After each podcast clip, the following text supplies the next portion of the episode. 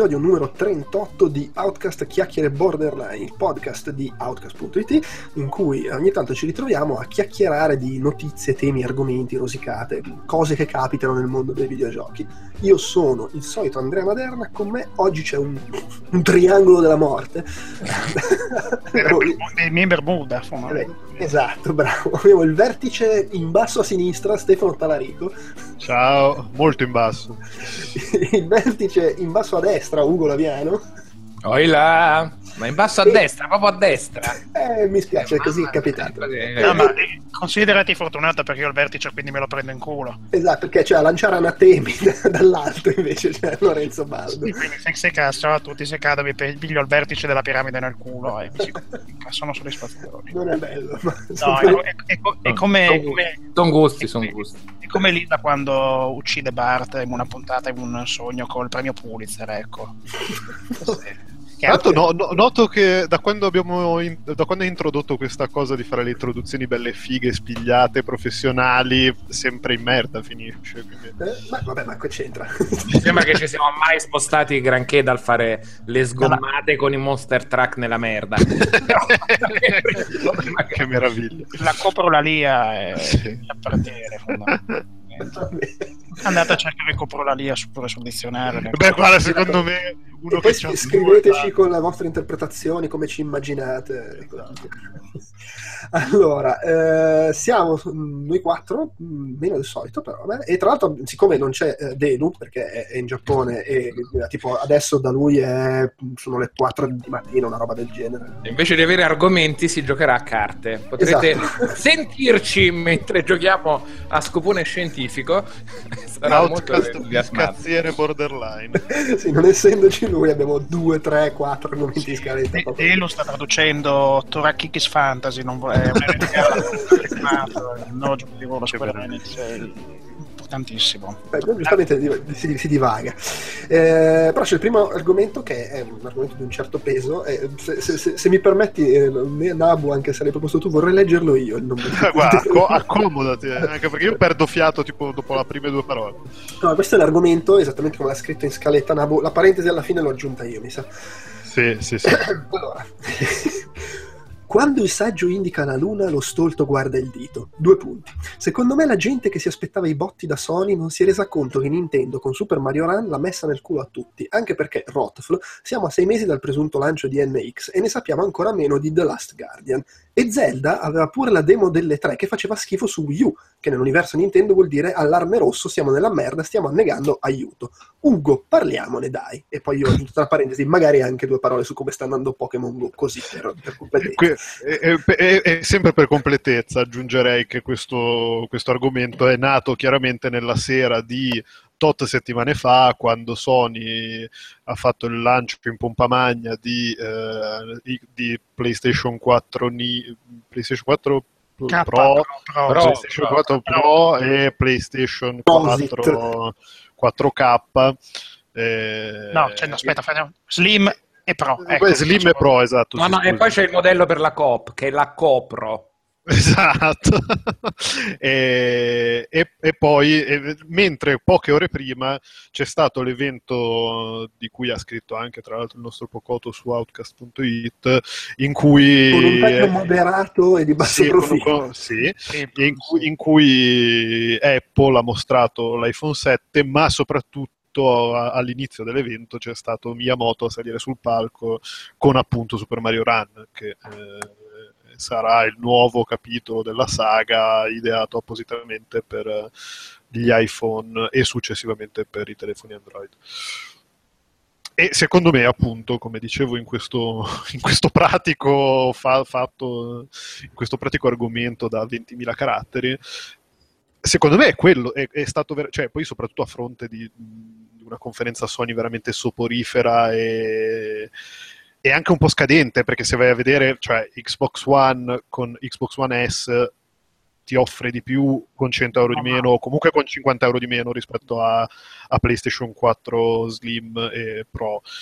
E, e quindi cioè, ha, fatto, ha dato poco a, a, alla cosa dei videogiochi sentivi il silenzio di tombe, era una cosa... No, esatto, esatto. Cioè, il problema della conferenza Sony, per come la possiamo aver vissuta noi da casa, è che abbiamo visto la presentazione di 4K e HDR in streaming su YouTube o Twitch. Certo, che è sì. proprio il senso si va no, es- esattamente. gli unici assi della manica che puoi avere in una roba del genere si perdono completamente che è come No, riuscire certo. a parlare che ne so del 3DS quando è uscito cioè sono quelle tecnologie che o del VR cioè o le provi e le vedi in prima persona No, è oppure chiaro. la forza che possono avere scompare però- completamente quindi per il resto sembrava un qualsiasi gioco con i colori al tramonto Però anche il pubblico lì presente era in stato vegetativo No, fondamentalmente. ma, ma sì, anche perché eh, a loro discapito non hanno neanche... Non Gli è so come mancata dire, la no, no, no, gli è mancata la bomba, ma, ma semplicemente non hanno fatto vedere. Cioè, al di là di Horizon, che comunque è una roba sempre molto bella, a prescindere dal supporto su. ma sì cioè poteva essere la vedere. missione al tramonto di Horizon hai capito? Non è Eh, esatto, sì, cioè, era, era comunque un, un- eh, cioè è stato comunque ah, mi, mi avete fatto vedere un filmato di gameplay nuovo di un gioco che conosco già ed, è- ed è già- ed era già figo prima. Eh, se invece, boh, avess- banalmente, se avessero fatto il primo gameplay trailer di eh, Mass Effect Andromeda con delle animazioni decenti Mm. e non tipo il gioco reskinnato di... sembrava un walking simulator in terza persona. No, sembrava una missione triste di Destiny senza il gameplay, Eh, con Madonna. quell'estetica là un po' più triste. Ma è comunque quelle robe là non le riesce. È un gioco veramente infelice, soprattutto se neanche mostri il combattimento, neanche No. mostri dei dialoghi. Che cazzo stai mostrando di Mass No, certo, non c'è certo. l'aspetto del PDR, non c'è l'aspetto del combattimento, non c'è, c'è un personaggio che salta su degli esagoni. No, certo, e a, e a maggior, a maggior ragione, quindi, cioè, è, stata, è stata veramente una conferenza infelice perché ehm, ti concentri, concentri su una cosa che non posso capire, cioè che non può capire nessuno a parte i presenti in sala. Eh, non, non fai vedere nulla di nuovo su, su comunque qualcosa di nuovo, cioè su, qual- su qualcosa che mi dia davvero l'impressione di mio Dio lo voglio, o comunque ah mio Dio guarda che figata, uh, guarda quanto è interessante questa cosa nuova. E, e ripeto, cioè, secondo me tutti si aspettavano il botto da lì quando poi davvero eh, Xbox One S è già nei negozi da due mesi e, e a differenza di, di PlayStation 4 Pro ti offre quantomeno un lettore Blu- Blu-ray 4K e l'HDR nativo a 50 o 100 euro di meno a seconda del modello e due ore prima c'è stato Miyamoto che ha detto ah, sapete che c'è che, che vi caghiamo in faccia e vi presentiamo Super Mario Run Vabbè, poi sono due mercati e due idee talmente all'opposto che secondo me è anche un po' insensato paragonarle, soprattutto considerando che quella di Nintendo, cioè fa più scena semplicemente il fatto che vedi Miyamoto su quel palco. Mm. Ma che Nintendo fosse in quella direzione era annunciato da quando la buonanima di Ivata era ancora in vita, si sapeva che sarebbe... no certo sì sì, però Andati no, no, appunto, appunto Beh, voglio dire, scena cioè- perché lo vedi e tipo, ah, lo stesso giorno, che curiosa coincidenza. Eh, sì. Ed è più No, forte no, di infa- infatti, immagine, ma certo. No, no, ma infatti, infatti, vabbè, infatti la provocazione sta lì, nel senso, eh, quando il saggio indica la luna lo sto guarda il dito, nel senso proprio di, eravamo tutti con l'hype a mille per PlayStation, quando due ore prima, quasi nessuno, cioè, la gente si è resa conto che due ore prima c'era Miyamoto da, da Apple, appunto perché era Miyamoto da Apple, che è una roba che, cioè, voglio dire, neanche ne- ne- ne- nelle distopie orwelliane ci saremmo potuti aspettare. Con tutto che, con tutto che eh, a differenza del buon Pocoto, secondo me quella è veramente la mossa, cioè è, la mo- è stata la, bo- la botta di, di- di questo mese di settembre, nel senso che ne- appunto nessuno se l'aspettava e in prospettiva secondo me vuol dire tantissimo. Ma secondo me è una questione di miopia che nessuno cose. se l'aspettava, perché era... Cioè, la no, cre- presentazione no, vabbè, quelle robe là semplicemente perché è uscito prima Mitomo, che è una roba talmente lontana da un videogioco tradizionale, che tu dicevi, no, ah, Nintendo, capito, col piede sinistro, con lo sguardo di sguincio, guarda quel mercato no, là. esatto. Mentre No, certo. semplicemente l'ha letto nel suo modo, quindi quando poi è arrivato il primo gioco, cioè che Mario si, si possa trasferire in un endless runner più o meno felice a seconda dei gusti personali, ma che loro quelle robe sappiano sviluppare un videogioco intorno alle caratteristiche di una macchina, che sia la macchina infelice o il videogioco, poi sono, scel- cioè, sono opinioni personali, però che loro sappiano come far funzionare una certa idea di, di gameplay in base alle caratteristiche di un dis- dispositivo è conclamato da un sacco di anni. Una volta che loro si aprono a quel mercato, viene fuori anche facile, cioè non è particolarmente rivoluzionario, è semplicemente che loro probabilmente lo fanno nella loro maniera pulita, carina, ormai un po' asettica e con quell'estetica del New Super Mario Bros. che io non amo, ma che è facile prevedere come possa funzionare. Mica ha funzionato con rispetto parlando. Rayman, gli Endless Runner di Rayman sono, sono ottimi. Poi ha ovviamente con tutti. Sonic, cioè rendiamoci conto. Eh, ovviamente che non funziona a casa sua da secoli. sì. Perché io non voglio parlare molto di Rayman, perché ovviamente tutte le mie opinioni sono assolutamente quelle di un venduto di merda. Vabbè, però no, Rayman è bello. Però, I Rayman sono buoni, cioè i Rayman Endless Runner ti mostrano che effettivamente con un pulsante una roba puoi fare un platform di quel tipo là felice che funziona. Se ci riescono in Ubisoft, figurati sì. se non ci riescono in Nintendo. Ma più che altro nel momento in cui banalmente, ok, hanno provato Mitomo, hanno provato con qualche cosa, ok, mm, cosa facciamo di giochi nostri su mobile? Vabbè. Mario cioè, che corre e salta, che cazzo vuoi fare? Esattamente, cioè, quindi mi, mi sembrava, da, non mi ha così... Né tu... No, no, ma intendiamoci, non mi sembra una siamo... mossa sorpresa. Non so no, no, ma siamo tutti d'accordo. Cioè, nel senso, io sono molto d'accordo con quello che dici. Quello che mi è sembrata la mossa sorpresa è stata tutto il mondo, cioè, o comunque tutto un certo tipo di mondo si sintonizza lì per vedere il nuovo iPhone e la prima cosa che vede è un signore giapponese di mezza età che ha rivoluzionato il mondo dei videogiochi e che dice sapete che c'è? Che la prossima, che, che a Natale vi giocate pure questo quello me lo aspettavo e quello secondo me è stato la mossa, il colpo di teatro svolta che, si, che, che era difficile, aspe- cioè difficile tra virgolette aspettarsi. Sì, sono curioso di vedere il modello, per esempio, di numeri e costi di quel tipo di operazione là, che secondo me da un certo punto di vista di politica del publishing è importante da parte di Nintendo, considerando anche, vabbè, poi sono passati dieci anni, ma i grandi speech di Vata quando hanno iniziato a fare il botto le robe mobile che diceva Vabbè, lì, lì una volta fronte ormai su eh, for- ma soprattutto era, non era tanto una condanna del mezzo, era una condanna della politica di pubblicazioni e prezzi. Cioè, guardate che una volta che dai all'utente la percezione che una roba vale due spicci e un cappuccino, non sarà mai più disposto a pagartela più di due spicci un cappuccino. Eh, però cioè, le loro prime due cose le hanno fatte gratis, questa sarà eh. che compri i pezzi con le microtransazioni, quindi cioè, proprio è la direzione opposta rispetto a quella che predicava lui lì. Eh, eh sì, esattamente. Che... È... Però semplicemente è una, un'accettazione della realtà più che una possibilità di cambiarla perché ormai sì. è andata. Come diceva lui, una volta che vai là poi non torni più indietro. Va, va, va, anche detto che eh, storicamente, cioè, ma tipo dai tempi del Game Watch, la politica Nintendo, fare la roba spendendo un cazzo e facendo pagare quindi un cazzo. Quindi, tutto sommato, eh, qua non devono neanche fare l'hardware, che spendere meno di così è dura. Mm. Once you go Mac, you never go back. Vabbè, che poi uscirà, suppongo, anche Android. Non no, so, sì, sì, sì. non, no, so se su Windows. No, vabbè, su Windows Phone non ci sviluppa.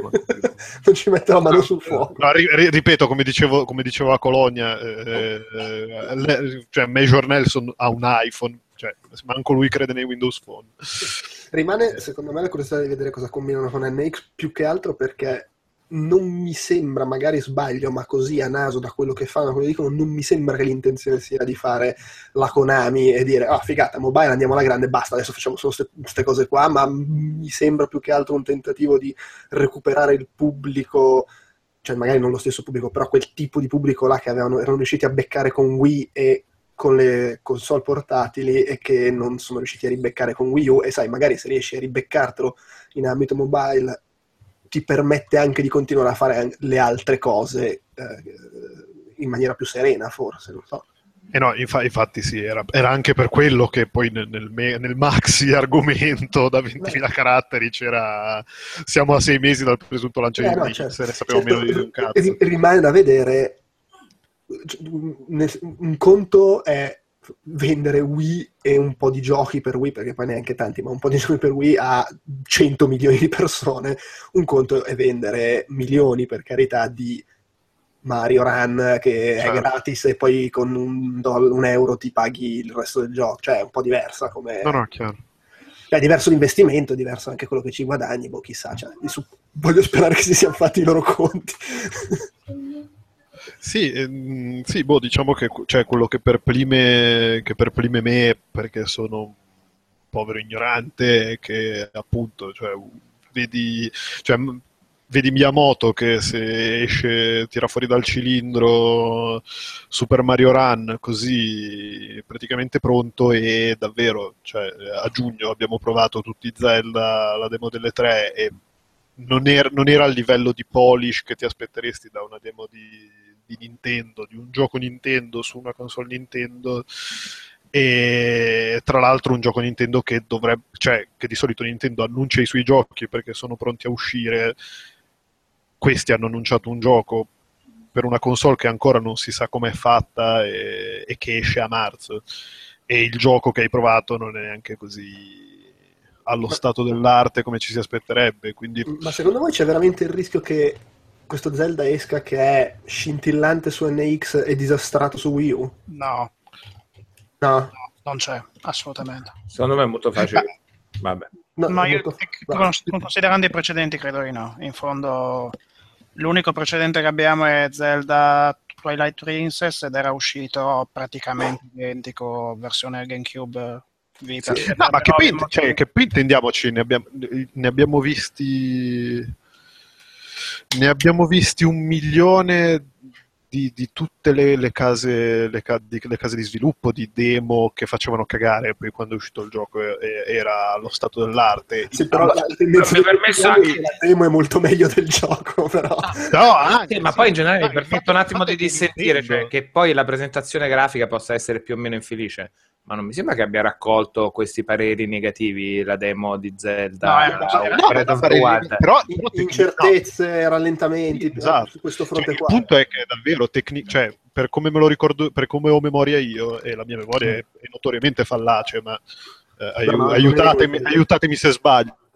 Eh, Nintendo storicamente della sua roba, cioè ha sempre annunciato la sua roba a ridosso dell'uscita perché ha sempre voluto mostrare delle demo che fossero praticamente impeccabili il fatto che vai a provare Zelda e te lo fanno provare solo, cioè ovviamente te lo fanno provare solo sulla, su Wii U perché Vabbè, sì. non sanno neanche loro come è fatto, ma eh, lo provi su Wii U e vedi delle cose che solitamente in una demo di Nintendo non vedresti mai, tipo le scalette, rallentamenti, salcazzi e dici "Mm, beh, Ma no, non sai, non sai non- cioè, il problema è che non sai che build è, non, sa- non sai di, che, di quale mese è. No, quello, quello d'accordo. No, ma quello d'accordo. Il- il- di nuovo, ripeto, quello che dico io è che Nintendo non ha mai fatto, non ha mai posto, cioè non ha mai messo in condizione la gente che andava a provare le demo di porsi il problema Sì, ecco, eh, cioè, ma chissà il, che build è. il beneficio del dubbio sulla demo della fiera, per carità, è sempre giusto darlo. Eh, però Certo. effettivamente è vero, non- non- allora, io non metto la mano sul fuoco che non sia mai successo, però diciamo che quantomeno è molto raro a memoria mia che provi un gioco Nintendo alle 3 ed è, e ha problemi tecnici. Ecco. Eh, è anche vero che è molto raro che provi un gioco Nintendo alle 3 e non esce dopo tre mesi. Eh, esatto. Oddio, no, questo no, questo invece non è poi così raro, Beh, sinceramente. insomma, dai, se, se parliamo di, di- di gioco Restiamo su Zelda, Skyward Sword eh, uscì dopo, cioè era, era- era- ce lo siamo trovati a Natale, fondamentalmente a novembre, quindi Beh, parliamo- ho capito, se però l'unico esempio che ti Cinque viene in mente risale a quanti anni fa. Ah, l'ultimo Zelda, cioè 5 anni fa. Adesso No, que- questo dico, non è esattamente una roba che ti aspetti regolarmente da Nintendo, poi per carità. Sì, beh, lì, lì- lì- Questo non significa che sarà disastrato, è che mi incuriosisce sta cosa. Le- il- che mo- mo- più persone con cui ho parlato, io non sono andato a provarlo, dicevano sta cosa, eh, ha grossi problemi, così ti viene il dubbio che la- girerà benissimo su NX e avrà qualche difficoltà su Wii U. Mi io pare, mi pare strano. credo proprio credo che non succederà. Eh, Cioè, sicuramente, su, ma- cioè, sicuramente mi aspetto che su NX sia magari più bello graficamente, che ne so, però non che, cioè, che, che- su, su Wii U sia inferiore graficamente, ma non nel senso che gira mm, di merda, ecco. Beh, No, ma girare di merda non gira di merda neanche adesso, parliamoci chiaro. Ah, ok. È che ha, delle, ha appunto delle incertezze che non ti aspetti da un gioco Nintendo. eh, vabbè. oh. Men che meno dalla vertical slice fa- sviluppata apposta per farla provare ai cagacazzo che hanno sempre provato vertical slice della Madonna. Tutto qua. Diciamo pure che questo mese di settembre è stato un mese, secondo me, piuttosto, anzi, a mio parere, abbastanza problematico, ma lo dico per parere personale, per chi eh, osserva i videogiochi come qualcosa di magari diverso da quello, da, da quello del concetto di- odierno, perché fra l'uscita di Miyamoto sul palco di Apple e la conferenza Sony, ivi compresa, eh, la conferenza pre-TGS eh, c'era veramente da volersi sparare un colpo in fronte e farla finita, cioè proprio chiudere baracche, burattini, legare tutto in un pacco e fargli un bel funerale vichingo. Ora, eh, parto, dal, parto dal fondo. Non avevo alcun interesse nel seguire la conferenza Sony, mi ci sono collegato a metà, ringrazio di averlo fatto, cioè nel senso di aver scelto di essermi collegato a metà perché effettivamente fra le non demo che hanno mostrato, il pubblico in sala sotto effetto di barbiturici, Beh, come, come sempre in giapponese. sì. Eh, ma no- no- cioè, no- non così, non così cioè, cioè, manca- ti cioè, mancava veramente soltanto il classico corvo di Toriyama con le palline dietro che vola nel cielo, o, o- o l'erba fieno dei Simpson. Sì, lì più che altro è stata proprio una questione di ritmi che abituati agli ultimi anni, perché poi Sony di conferenze che rompono i coglioni, adesso non vorrei dire ma una tradizione millenaria, perché io Mm. mi sono fatto certi e tre con delle slide con le torte e coi grafo che levati Cristo, tre ore di rottura dei coglioni infinita. Negli ultimi anni si erano di molto svegliati e di molto diventati diciamo più briosi. Qua è stato un po' un ritorno alla, alla Sony di un tempo. Diciamo. Sì. Beh, sì, ma comunque anche l'anno, sc- eh, l'anno scorso addirittura avevano aperto con i giochi occidentali. cioè- Era il consorzio Nettuno delle, delle conferenze questo, cioè, per chi vuole soffrire di insonnia, per chi alle 4 del mattino non sa cosa fare, Sì, si, guarda, si guarda due infografiche. Si guarda l'infografica e co- e cade in catalessi e dorme beato. Che bello. Ora parliamo, scusate, io ragiono da, da videogiocatore, quindi tutti i concetti di base sul fatto che Super Mario Run sia una medicina necessaria possa far bene, francamente, in questo momento mi rimbalzano addosso. Ribadisco, per la premessa che ho appena fatto e fatto e di, di cui ampiamente ho scritto.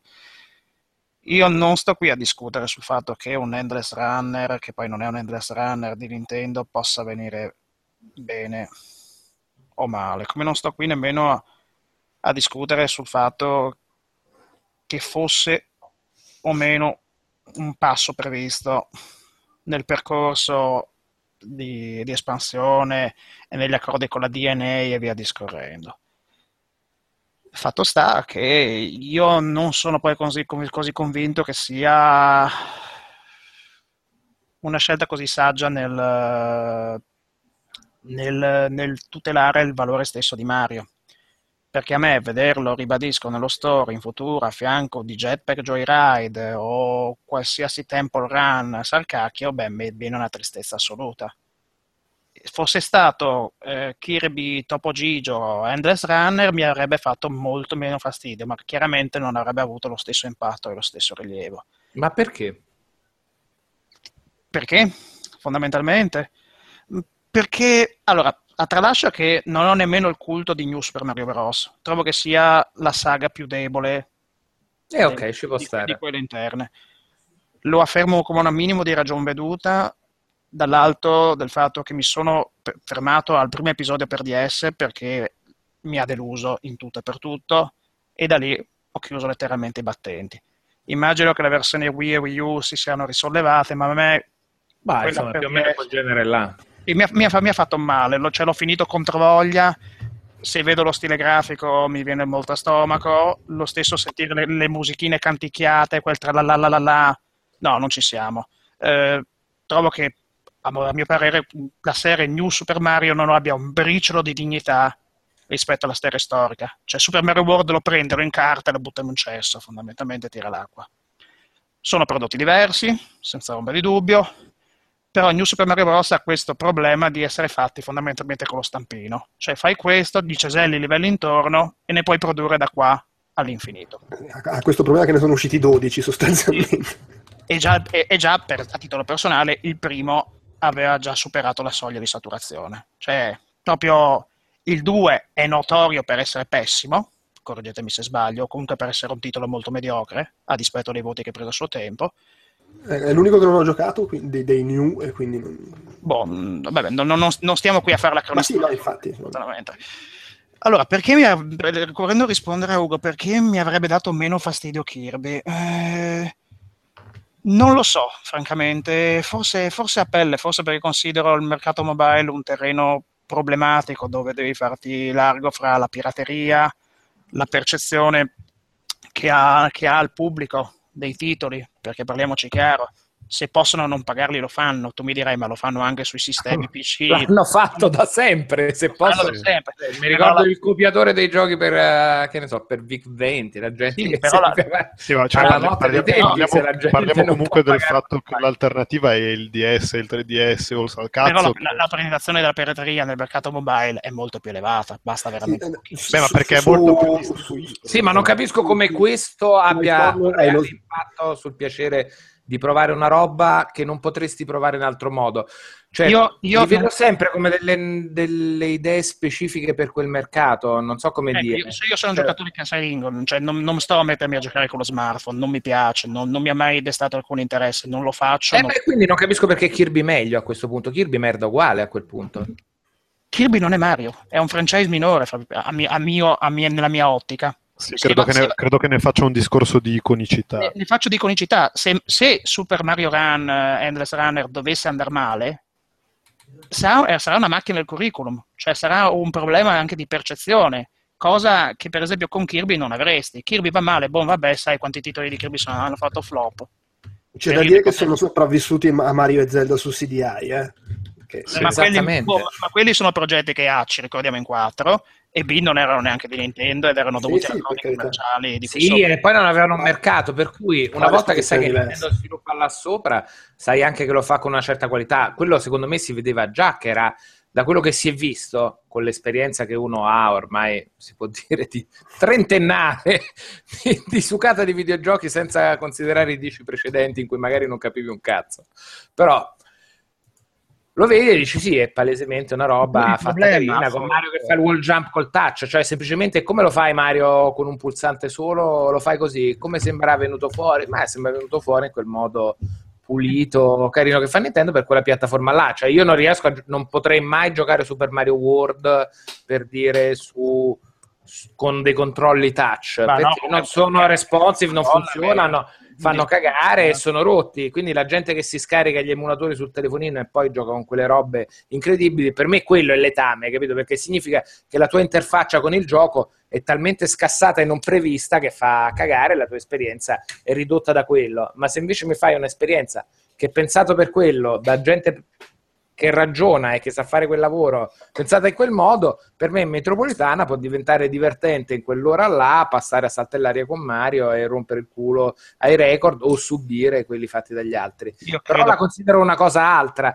la considero una situazione, cioè in quella situazione là puoi giocare Mario in questo modo qua là e funziona non lo giocherei, cioè se devo stare a casa la sera e dico gioca a Super Mario World o gioca a quello, no. Super Mario no, World sai, sai cos'è? Secondo me è che non, non, in realtà non, non sta neanche giocando, cioè è, è, è, come Mario Kart, è una roba diversa con Mario dentro.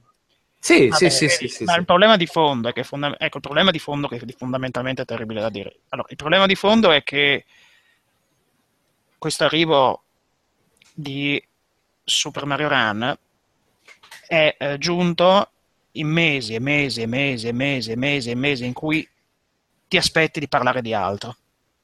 Siamo praticamente, io so, cioè, eh, ormai ci hanno detto qualsiasi cosa su NX, ci hanno detto cosa non è. Non è un uovo, non è un cioccolato, non fa questo, non fa quest'altro. Mi volete dire cos'è? Sembra talco, ma non è. Me lo volete da nazione mostrare? Siamo veramente a sei mesi dal lancio, loro hanno benissimo idea di cosa sia, tutti lo sanno, sembra che tutti abbiano frenato gli NDA di questo mondo, dovresti fare un direct, un diavolo di annuncio, Ma c'è dire quando mesi- esce, quanti prezzi vuoi fare, basta. veramente a sei mesi o l'hai detto così a caso? Eh, no, devo- eh, allora, deve- deve- 2017? esatto, cioè, eh, loro in realtà hanno detto Marzo? il nuovo, Marzo, il sì. nuovo Zelda uscirà in contemporanea sia su Wii U che su NX.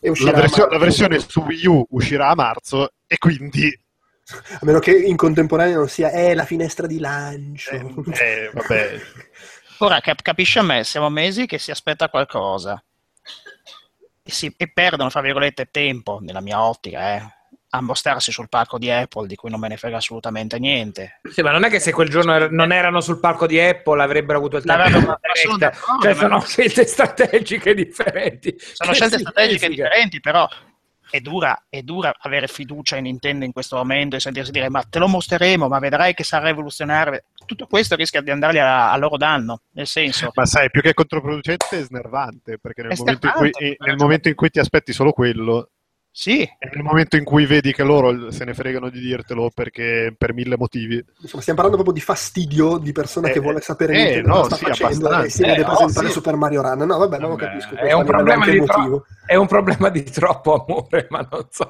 non so come dire. Sì, allora io se posso... Allora, premesso che Super Mario Run non sappiamo poi effettivamente come sarà, che idee ci saranno dentro, per carità, e io mi aspetto che nel suo genere sia anche bello. Io ho un problema con quel gioco e, seconda premessa, fermo restando che probabilmente ci giocherò e mi ci divertirò anche, però io ho un problema concettuale, nel senso che per me, per dire Sonic, alla fine sì, i Sonic mi sono sempre piaciuti un sacco, magari non tutti, però mi sono piaciuti, mi piaceva anche l'elemento di esplorazione, però poi alla fine la cosa che mi divertiva di Sonic era correre come uno stronzo e quindi ce lo vedo bene.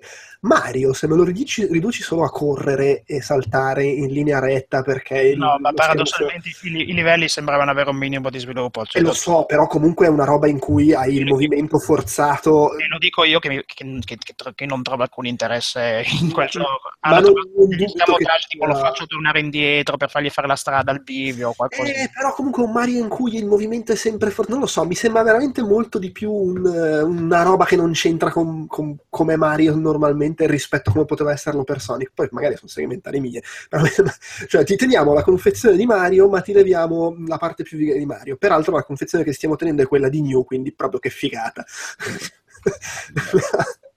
Almeno stanno usando una confezione scaduta, diciamo. Cioè, una confezione strabusata. No, io Però- sono d'accordo sul fatto che esteticamente a me i New Mario nel loro cioè hanno il vantaggio per cui secondo me funzionano sul telefonino che sono estremamente leggibili, però mancano di, di carattere, di carisma estetico, ma questo sin dal primo che è uscito, tant'è che nei Mario Maker è l'unico stile che non, cioè, che non voglio vedere mai.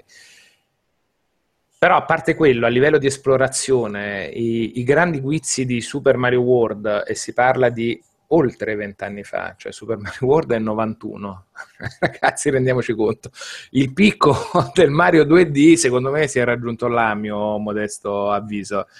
Beh, o Yoshi Island anche, dai. Dove sono? Eh, beh, però è proprio diverso, eh. Cioè, Yoshi Island è veramente uno di quegli spin-off per cui sì, l'universo visivo è quello, è carino, che è tutto puffettoso e pastelloso, ma il gioco è completamente diverso. Cioè, ti mira con le uova mentre corri, è quasi più simile a un Endless Runner, oserei dire, Yoshi Island. Però Ugo, Eh. una, una... è ovviamente E sono comunque... diverso- Cioè, ed è, cos'è, 94-95 Yoshi No, ma Island? infatti, scusa, è diverso il contesto, ci sono stati i Mario 3D bellissimi per carità, però oh, Sonic merda, Sonic merda e poi stiamo rimpiangendo un Mario del 91. No, no, è chiaro, ma no, è semplicemente che Mario il meglio poi lo ha dato. No, è che, che per sono me Mario... quelli 3D ed è successo altro e sono Certo, diventati sì, due sì, binari separati. Sonic, po- povero, Sonic rimpiangiamo quello del stella. 91, ma quelli 3D 3D hanno non fatto è- cagare. in 3D no, per quanto mi riguarda, a mio gusto personale, non è mai riuscito a dire un cazzo in 3D. A me il primo Sonic Adventure, già quello non piaceva, il secondo Madonna, era un era e poi si è andati solo scavando. Quindi di cosa stiamo parlando? Mario, cioè ha avuto Sunshine che puoi dire è un po' più infelice e comunque era figo. E poi ha avuto due Mario Galaxy che, non fatemi bestemmiare, scende giù il Padre Eterno. Semplicemente Mario si è spostato altrove a dare il suo meglio, il 2D è diventato un po' quella roba per, per anzianotti, un po' più sfighe, con la grafica un po' più se- ma comunque dei giochi 2D di ottimo livello. Il primo, Sì, Sonic Adventure, il primo Sonic Adventure è uno dei giochi più brutti che abbia mai giocato in vita mia. Cioè, qua, qua mi dissocio, secondo me. no, io, io trovo che No. sia stato sbrodolato dalla stampa a suo tempo in maniera vergognosa e imbarazzante. Poi tu, tu- gli inter- oddio, la città open world che era una, una bruttezza di design, Eh, però vabbè. e poi tutti i personaggi secondari, uno più orribile dell'altro. Cioè, è il gatto marrone che andava a pescare la rana pazza, che era una cosa di un imbarazzo, scan- cioè, roba da Comunque prendere su- in acca e su- torturarlo in pubblica piazza. Comunque sul Mario 2D, una roba un po' per vecchi, secondo me c'è un fraintendimento perché i Mario 2D sono quelli che vendono e, e- e- e che e noi Sì, stiamo sì, sì. schifando i Mario No, no, 3D sono quelli che esattamente, no, no, par- ne parlavo di, di- di- di questione, ne facevo più una questione di gusto personale e qualitativo Certo. nell'ambito del gameplay 2D. Secondo me il picco l'hanno raggiunto lì. Assolutamente. Poi sono diventati un attimo più pappa pronta, facile e ben fatta perché Sì, comunque vedi, li confezionano bene e questo sarà esattamente la stessa roba sul mercato mobile secondo me. Cioè la, la reductio ad pappam di Mario. Ma sì, ma, ma sicuramente cioè, sarà- Oddio, sostituirà Rayman come Eh, quel tipo di l- l- l- l'esemplare di riferimento per quel tipo di gioco per chi vuole una roba fatta un po' meglio rispetto ai l'appunto, 100.000 che trovi A sullo me, a me fa male pensare che quello che ha sempre settato più o meno nuovi standard debba ridursi a, a battere sui viali. Ecco. Ma il punto è che secondo me Mario si è spostato poi altrove, semplicemente uno rimane ancorato alla nostra vecchitudo del Mario 2D e quindi vorrebbe ancora il Super Mario World No, no, super vabbè, figo, basta- lo Yoshi Island Mario super figo. ecco. Cioè, mi aspetto che su NX esca il Mario per definizione. Sai poi. cos'è anche Ugo? Che allora ci sono stati qua 422 New Super Mario negli ultimi 5 anni e oltretutto neanche adorati da tutti. L'ultimo Mario 3, cioè gli ultimi Mario 3D sono stati Mario Galaxy 2, che per carità secondo No, me è 3D, bell- bellissimo. 3D Land e 3D Eh, World. aspetta, c'è Mario Galaxy 2 che per carità, secondo me bellissimo, migliore del primo, ma comunque Mario Galaxy 2 non ah, proviamo Sì. una roba diversa e poi hanno fatto 3D Land e 3D World che mi sono piaciuti un sacco pure quelli, ma da un certo punto di vista sono un po' la versione 3D Beh. di New Super Mario Bros. eh. Sì, sì, sì, sì. Vorrei mettere- cercare di, di- del capra e cavoli, è quella Il roba 3D là. World è carino, ma non è niente di memorabile. Cioè, Cioè, è anche quello, manca da Mario Galaxy 1 la roba nuova di Mario, minchia che figata, nuova idea totale, e eppure quello ormai sono un po' di anni. ma- assolutamente. Infatti, Cioè, è un, infatti è un po' per quello che perplime eh, questa assenza di, di- di- di- qualunque cosa riguardante NX, perché Eh, se, chiaro. tu sapessi, se tu sapessi una minima di, 9 anni comunque per la precisione.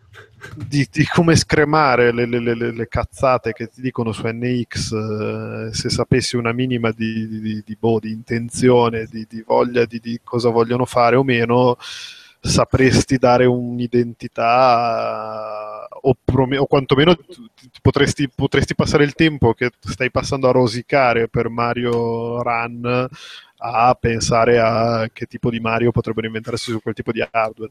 Ma poi di che, di che hanno paura in questo momento? Cioè, se, allora, se il discorso era ho paura Eh, che Sony mi copi le idee, boh, Sony è uscita con le sue fregnacce, basta, non può più copiarle, non è che se ti vedono... No, ma, di- No, vabbè, vabbè, ma no, quello, quello secondo me, quello secondo me sono, sono proprio decenni che vivono su due campi di gioco separati e non gliene frega manco più un Però cazzo. hanno, hanno sempre il timore del- dello spionaggio industriale, che domani loro se ne escono con un'idea... Vabbè, grazie a cazzo, cioè, eh, Sony Sempre è riuscita, successo, eh, appunto, cioè, ma in generale, cioè, hanno sempre a parte che a settato- livello storico se lo sono presi nel trombo diverse volte. Eh, appunto, discorso. cioè. Ma il punto è diverso, cioè a prescindere da queste robe un po' da, da, da console world dei poveri, cioè, abbiamo pure 40 anni e vediamo in maniera diversa, non tutti, ma alcuni di noi sì. Il punto è che sono anni ormai che Nintendo fa comunicazione in maniera molto diversa dagli altri e se ne batte di quello che fanno gli altri e ha i suoi tempi, cioè non ha problemi a presentarti un gioco quando è a tre mesi dall'uscita, non ha... E, e guarda, questo te lo dico non con l'esperienza attuale, ma con l'esperienza di, di chi ha fatto la rivista ufficiale per anni, che può essere molto difficile comunicare 12, 12 mesi all'anno entusiasmo al pubblico Nintendo quando loro decidono che un prodotto lo presenti e, e poi esce, ed è, esce sempre in tempi più brevi. Cioè la loro idea di comunicazione, l'impressione che ho avuto io, è sempre stata quella di ridurre il più possibile invece il tempo dell'hype e, e della chiacchiera fino all'uscita. Forse, forse adesso, forse nell'epoca moderna, nell'epoca passata no, perché figurati. Ma, ma nell'epoca moderna, Eh, ma no. capisci che di cosa stiamo parlando? Cioè, dobbiamo no, cioè, constatare, cioè Nintendo dovrebbe comportarsi esattamente come si comportava 20-15 anni fa. Magari, Certo, magari. eh, per- Ma magari per te che ce n'hai Magari 40. per me che ci ho vissuto, cioè credimi che i tempi No, Eh, ma beh, ti però- però scusa- un po' nel tuo scantinato, hai capito? Non so Ma come... no, questo ricordo mitico, per esempio, del periodo dell'Ultra 64, ci avevamo visto lo sciacquo. Madonna. Ma però cosa, c'è, anche- c'è- 64. c'è- c'è anche il fatto che era un periodo in cui Nintendo veniva da due generazioni in cui tre continenti su, Sì, cioè su tre continenti due erano suoi e l'altro comunque era, Ma era tutto diverso, non c'era l'Inter, non c'era... Lo- quello che fanno loro poi nel torto, nella ragione, però è semplicemente una presa di coscienza che dovresti avere a un certo punto. Boh, ma ascolta, che comunicano sempre più a distanza di poco tempo quello che vogliono fare. E questo te lo dico io che ho avuto dei grossi problemi nel quotidiano nel dover gestire questa cosa. Perché un conto è poter parlare di, di un prodotto per 12 numeri, un conto è poterlo fare tipo, a cazzo, ci abbiamo un mese per fare sta rivista e tra due mesi esce sta roba, possiamo fare due anteprime e ciao. Questo per dire che è una roba che vedi molto questa nel vissuto, cioè lo fanno Super Mario, lo presentano all'Apple, esce entro quattro mesi, non è più tipo ti presento un titolo che esce tra tre anni. Non Beh, lo- Ze- Zelda, l'ultimo Zelda è così più o meno, beh, ma quello però per motivi diversi. Cioè, per- Beh, vabbè, in realtà te l'hanno mostrato la prima volta realmente adesso ed esce in teoria tra sei mesi, cioè No, beh, il nell'arco di un anno, hai capito? Te il reveal non era il. VTX del 2014, ricordo male, Beh, 2015. ma era un filmato... Il reveal? Eh, no, aspetta, c'era, no, c'era il pezzo in cui giocavano Miyamoto e Onuma. Quel, quel Era Ah, due anni fa. quello del VGX di due anni fa? Sì, Sì. sì, beh. Sì. Quindi poi, boh, beh, si erano presi tutto quanto il loro tempo per, per- per dirti che c'era, ecco, ma quello ci- mi, mi ci sta bene come, perché ci vuole questo, questo tipo. Beh, Ma ma secondo sì, me era- era neanche ancora- di quello, hai era- capito? Due anni fa era, era- poi è stato rimandato per dire che appunto sarebbe uscito cross-platform. E poi è diventato com- quasi completamente diverso per, per molte cose, la direzione artistica è un po' cambiata, i, to- i toni, i colori, ma ci sta, eh, ma voglio dire, è come e mi viene in mente il parallelo col Wind Waker, se ti ricordi il primo filmato di Wind Waker che era qualcosa di clamoroso, era completamente diverso con la direzione artistica per, per- per- per alcuni dettagli. Eh, boh, stiamo andando a ripescare robe. il Cos'era? torbido, il torbido. E, e, e 3 2001? Sì, no? Boh, non ricordo più con precisione. Mi pare di sì. Eh, comunque Sono passati 15 anni comunque. il filmato di Sunshine e di... Sì, beh, chiaro. Eh, No, è che mi sembra che il, il loro modo di fare comunicazione ormai sia molto quello, cioè il direct, no, il direct- di fare una volta all'anno lo fanno, adesso in realtà da quando è mancato il, il povero Ivata sono andati un po' in lutto e si sono un po' persi. Ma credimi che il direct va benissimo. Ed è, Eh, una- però era quello, capito? Il direct è quella cosa tipo, sai che c'è? E tra due mesi esce questa ed roba. è, ed è un appuntamento, appuntamento dove se sono in forma ti bombardano di mille uscite, di mille Sì, cose, sono in forma, però. se sono in forma. Quando gli tira male, boh, Eh, pazienza. tira male ti fanno vedere oh raga un Pokémon nuovo come un Pokémon Ah. nuovo Comunque nuovo. Eh, raga l'amiibo di Bayonetta ma come l'amiibo di Bayonetta? ma è uscito sei mesi fa eh amiibo di Bayonetta eh, E quando ti tira bene ti fanno vedere Bayonetta 2 e ti segano in due le gambe ti beh, dicono certo sì ma, Eh. ma appunto cioè, una volta ogni anno e mezzo è che io vedo, vedo la stazione e la vedo molto molto in divenire. Per esempio, ho letto un, po' di esaltazione collettiva per l'ultimo eh, direct dedicato al 3DS. Io quel direct, Que- quello dei due nuovi Pokémon io quel direct l'ho vissuto con molto scazzo, perché mi, mi è sembrata di vedere una società che dice, boh, c'ho NX in canna e voglio boh, giocarmi gli ultimi colpi sul 3DS, quindi per cui prendo i giochi da Wii U, li ricarrosso un pochettino per farli sul 3DS e vabbè, intanto mi riempio i mesi con quel che sarà, poi cosa farà NX, se mi taglierà anche parte del mercato mobile, sì, scusate, mercato portatile, lo vedremo. Non ci ho visto niente di, di così di positivo, cioè ci ho visto più o meno un tentativo di dire ok, quella è la direzione, stiamo unificando il, sì, il market share. i due settori, li stiamo fondendo in una, cioè NX è Ma- quello che, che- che pensate.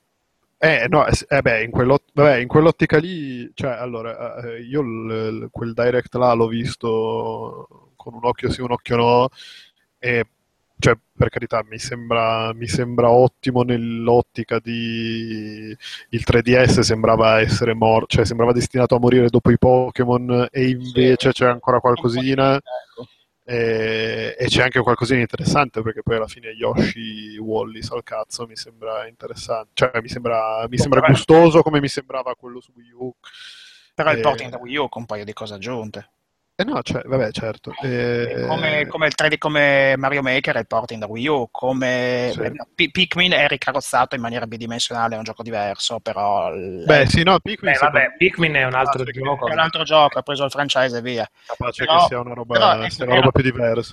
Prendiamo i primi due gio- titoli citati, Mario Maker, Yoshi, è l'ennesimo ripercorrere un trend partito con il muso di Zelda. Anche quello primo tentativo di dire Ma che è la ragione per cui le, le- niente. Scusate, tagliate pure. Sì, prego. Niente, eh, cioè, mh, così. mh, vo- io vorrei semplicemente sapere tutto qui. Vorrei che domani mattina, no, domani mattina. Vuoi un Assange di Nintendo? Voglio un voglio un- voglio un uno. Snowden di Nintendo. Ah, guarda, quello, vorrei un cavolo di, di direct con le informazioni precise. Guarda, Pocotto, non ti dico cosa vorrei io. Perché... Un'uova del cioccolato, va bene. Esattamente. Comunque mi No, dici, dici eh, come, dove, quando, è festa finita, basta. Esattamente. E, e magari anche due parole su come sta andando Esatto. Pokémon Go, ma, Pokémon anche Go- no. No, ma ma a parte che cioè, non credo che, che, cioè, che- cioè, anche Ugo è riuscito a smettere di giocarci. quindi- Però comunque immagino che cioè, il suo bel successo l'ha- Ma cioè, sì, il è, que- è bel- quella cosa, Pokémon Go è, gro- è crollato ad, al- ad appena qualche milione di utenti. Dovrebbe essere- Vabbè, è comunque... Che è tragedia! Mamma infatti. mia, campare solo di qualche milione di utenti che ti tirano euro addosso così per qualsiasi Pokéball del cazzo. per, per un reskin di Lacrime, non è affatto male. eh. lacrime e disperazione. No, poi veramente, cioè, stiamo, stiamo comunque parlando di gente che con Mitomo, che la, che è la morte del cuore, sono riusciti a farci dei, Ma dei hanno già annunciato altre cose prossime che vogliono portare. Sì, hanno annunciato che Animal fanno... Cioccing e Fire Emblem. Eh, esatto, sì, Fire Emblem. Vabbè, Fire Emblem- eh, Fire Animal Emblem- Crossing fanno Pokémon Go con la skin di Animal Crossing e già hanno svoltato. E, e- e- Fire Emblem con lo schermo touch può tranquillamente funzionare visto Ah, che c'è certo, il sistema di controllo. Beh, sì, Fire, Fire Emblem però, eh, lì sono curioso, nel senso che Fire Emblem Non è proprio da quel pubblico là. Eh, Ecco. cioè io fa no, Fire eh, Emblem se sei un publisher tradizionale fai il gioco premium cioè come hanno fatto non so con Civilization Basta, Mobile che, basta che con- non esca un Clash of Clans Fire Emblem. Ecco. no appunto questo dico cioè le varie Ubisoft eh, Beh, no, ma secondo me invece sì. Cioè, se Fire Emblem esce su mobile ed è una roba. Diventa una Clash of Clans? Sì. No, ma è più che altro una- Secondo me quelle robe funzionano se hanno una loro identità per il tipo di utilizzo che hanno quei device. Cioè Eh, non- ma non- dip- cioè, lì so- io per quello sono curioso perché ad esempio c'è chi tipo Electronic Arts ha provato a fare le che ne so Dungeon Keeper versione mobile poi loro l'hanno fatto da, da merde Eh, vabbè, stato- sì. però per dire invece XCOM Civilization li hanno fatti Mm. sia adattati un po' semplificati ma comunque giochi premium venduti a tipo 10-15 euro eh, Ah, ho capito cosa intendi. tre- Sì, mi chiedo essere- se vogliono fare una cosa del genere No, invece di no, fare non credo. Sì, però Magari- una mappa non può durare 45 minuti, capito? No, chiaro, ma infatti è adattato in quel senso, anche Civilization, ma XCOM credo sia sostanzialmente uguale, però Civilization avevano fatto, forse era la versione che era uscita anche su Xbox e su PlayStation, quella arrivata su mobile, quindi sicuramente semplificata, anche perché sennò Civilization Credo che il, pubblico non, perdere- non pagherebbe mai. Però quindi- comunque il gioco grosso, venduto Ah, a un tot soldi, magari un Fire Emblem non a 15 euro, ma a 5 euro, e comunque semplificato che non ti dura 40 ore una, una missione, credo sempre una via di mezzo. Credo sempre Sì.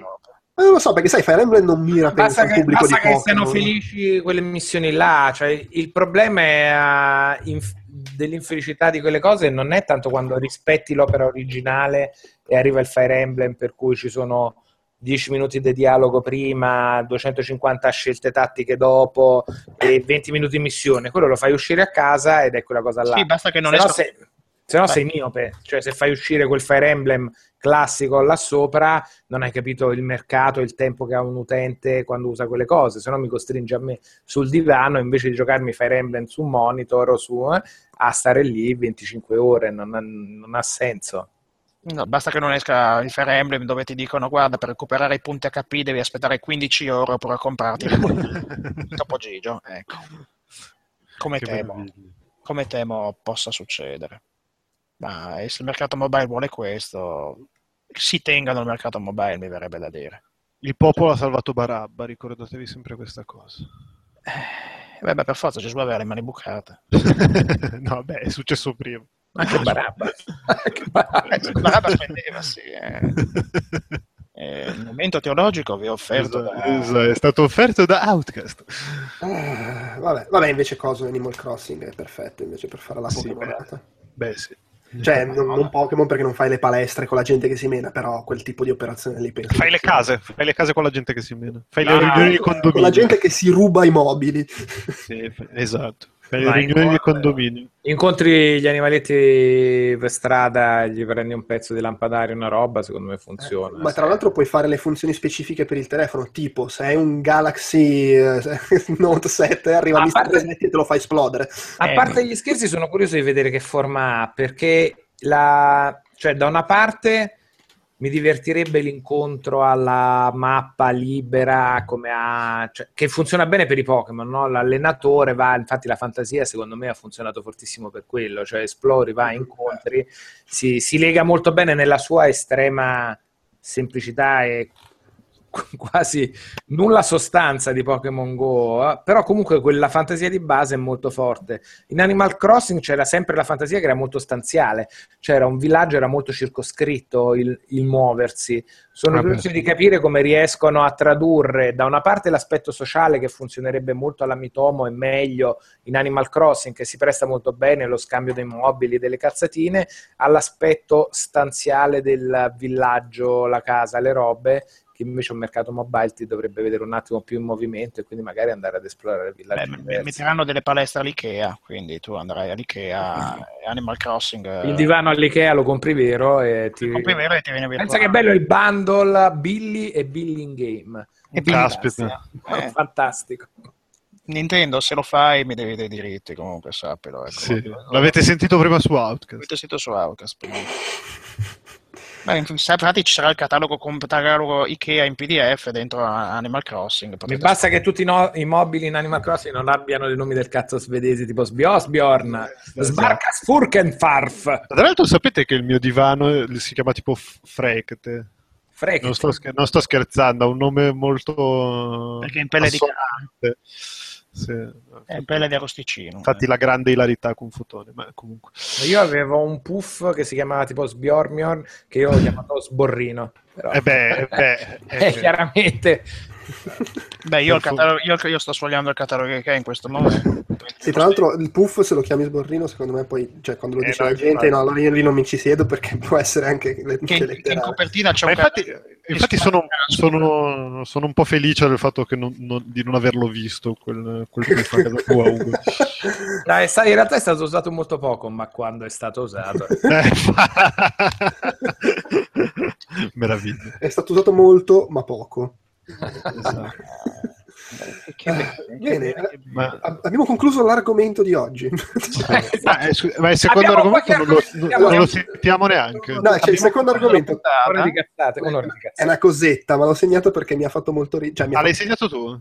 Eh, sì, sì, perché Hai cioè, un coraggio? Eh? cioè, in- di solito nei giochi tipo Shenmue, eh, Yakuza, così tu vai in sala giochi e c'è Space Harrier, Super Hang-On, Outrun, i, i vecchi classici Sega da giocare, che ci saranno anche, credo, in, eh, in- anzi sì, sì, ci sono anche Yakuza 6. Però Yakuza 6 c'è, hanno annunciato che c'è dentro Virtua Fighter 5 Final Showdown, per proprio emulazione perfetta totale di tipo uno dei migliori picchiaduro della storia. eh, che, che oltretutto è un gioco della scorsa generazione, non è che è Space Harrier, con oltretutto aggiunti 19 personaggi e che funziona in multiplayer per due giocatori. Mm, Sentivo voci che forse c'è anche l'online. Eh, la madonna. Sono Sono, pazzi. sono soddisfazioni. Eh. Cioè, Beh, ah, è che Shenmue, eh, sì, Shenmue, vabbè. Yakuza. capito. Yakuza, che è l'erede siga di Shenmue, diciamoci la verità. Sì, sì, certo. questo dimostra la, stato, la lungimiranza di Siga. Eh. è sempre stata la simulazione del tutto, no? Cioè, ci buttiamo dentro il tutto. È il GTA prima di GTA. Ci mettiamo dentro, c'erano, cosa c'erano? I capsule toy nel primo, Shenmue, le robe, sempre stato che c'è la sala giochi, vai e ci sono i giochi della sala giochi, che giochi a un videogioco dentro il videogioco. È sempre stato questo suo aspetto che qui ormai che vi, cioè, Yakuza in Giappone fa dei numeri molto importanti e credo che sia una delle cose che tenga Sega più a galla in quel mercato là. Insieme a Football Manager, credo. Sì. Più o meno. E quindi è giusto così, cioè una volta che ci inizi a mettere dentro i classici arcade uh, di Sega, pian piano arrivi e ci metti dentro... Eh, ma mettiamoci dentro Virtua Fighter. Tanto c'è già, cioè semenano nel gioco, poi vai in sala giochi e gioco al gioco in cui semenano in sala giochi di menarsi. Tra l'altro è, è, la versione uscita su PS3 Xbox 360 con aggiunti 19 lottatori, come dicevo, sì, sì. che è di 4 anni fa.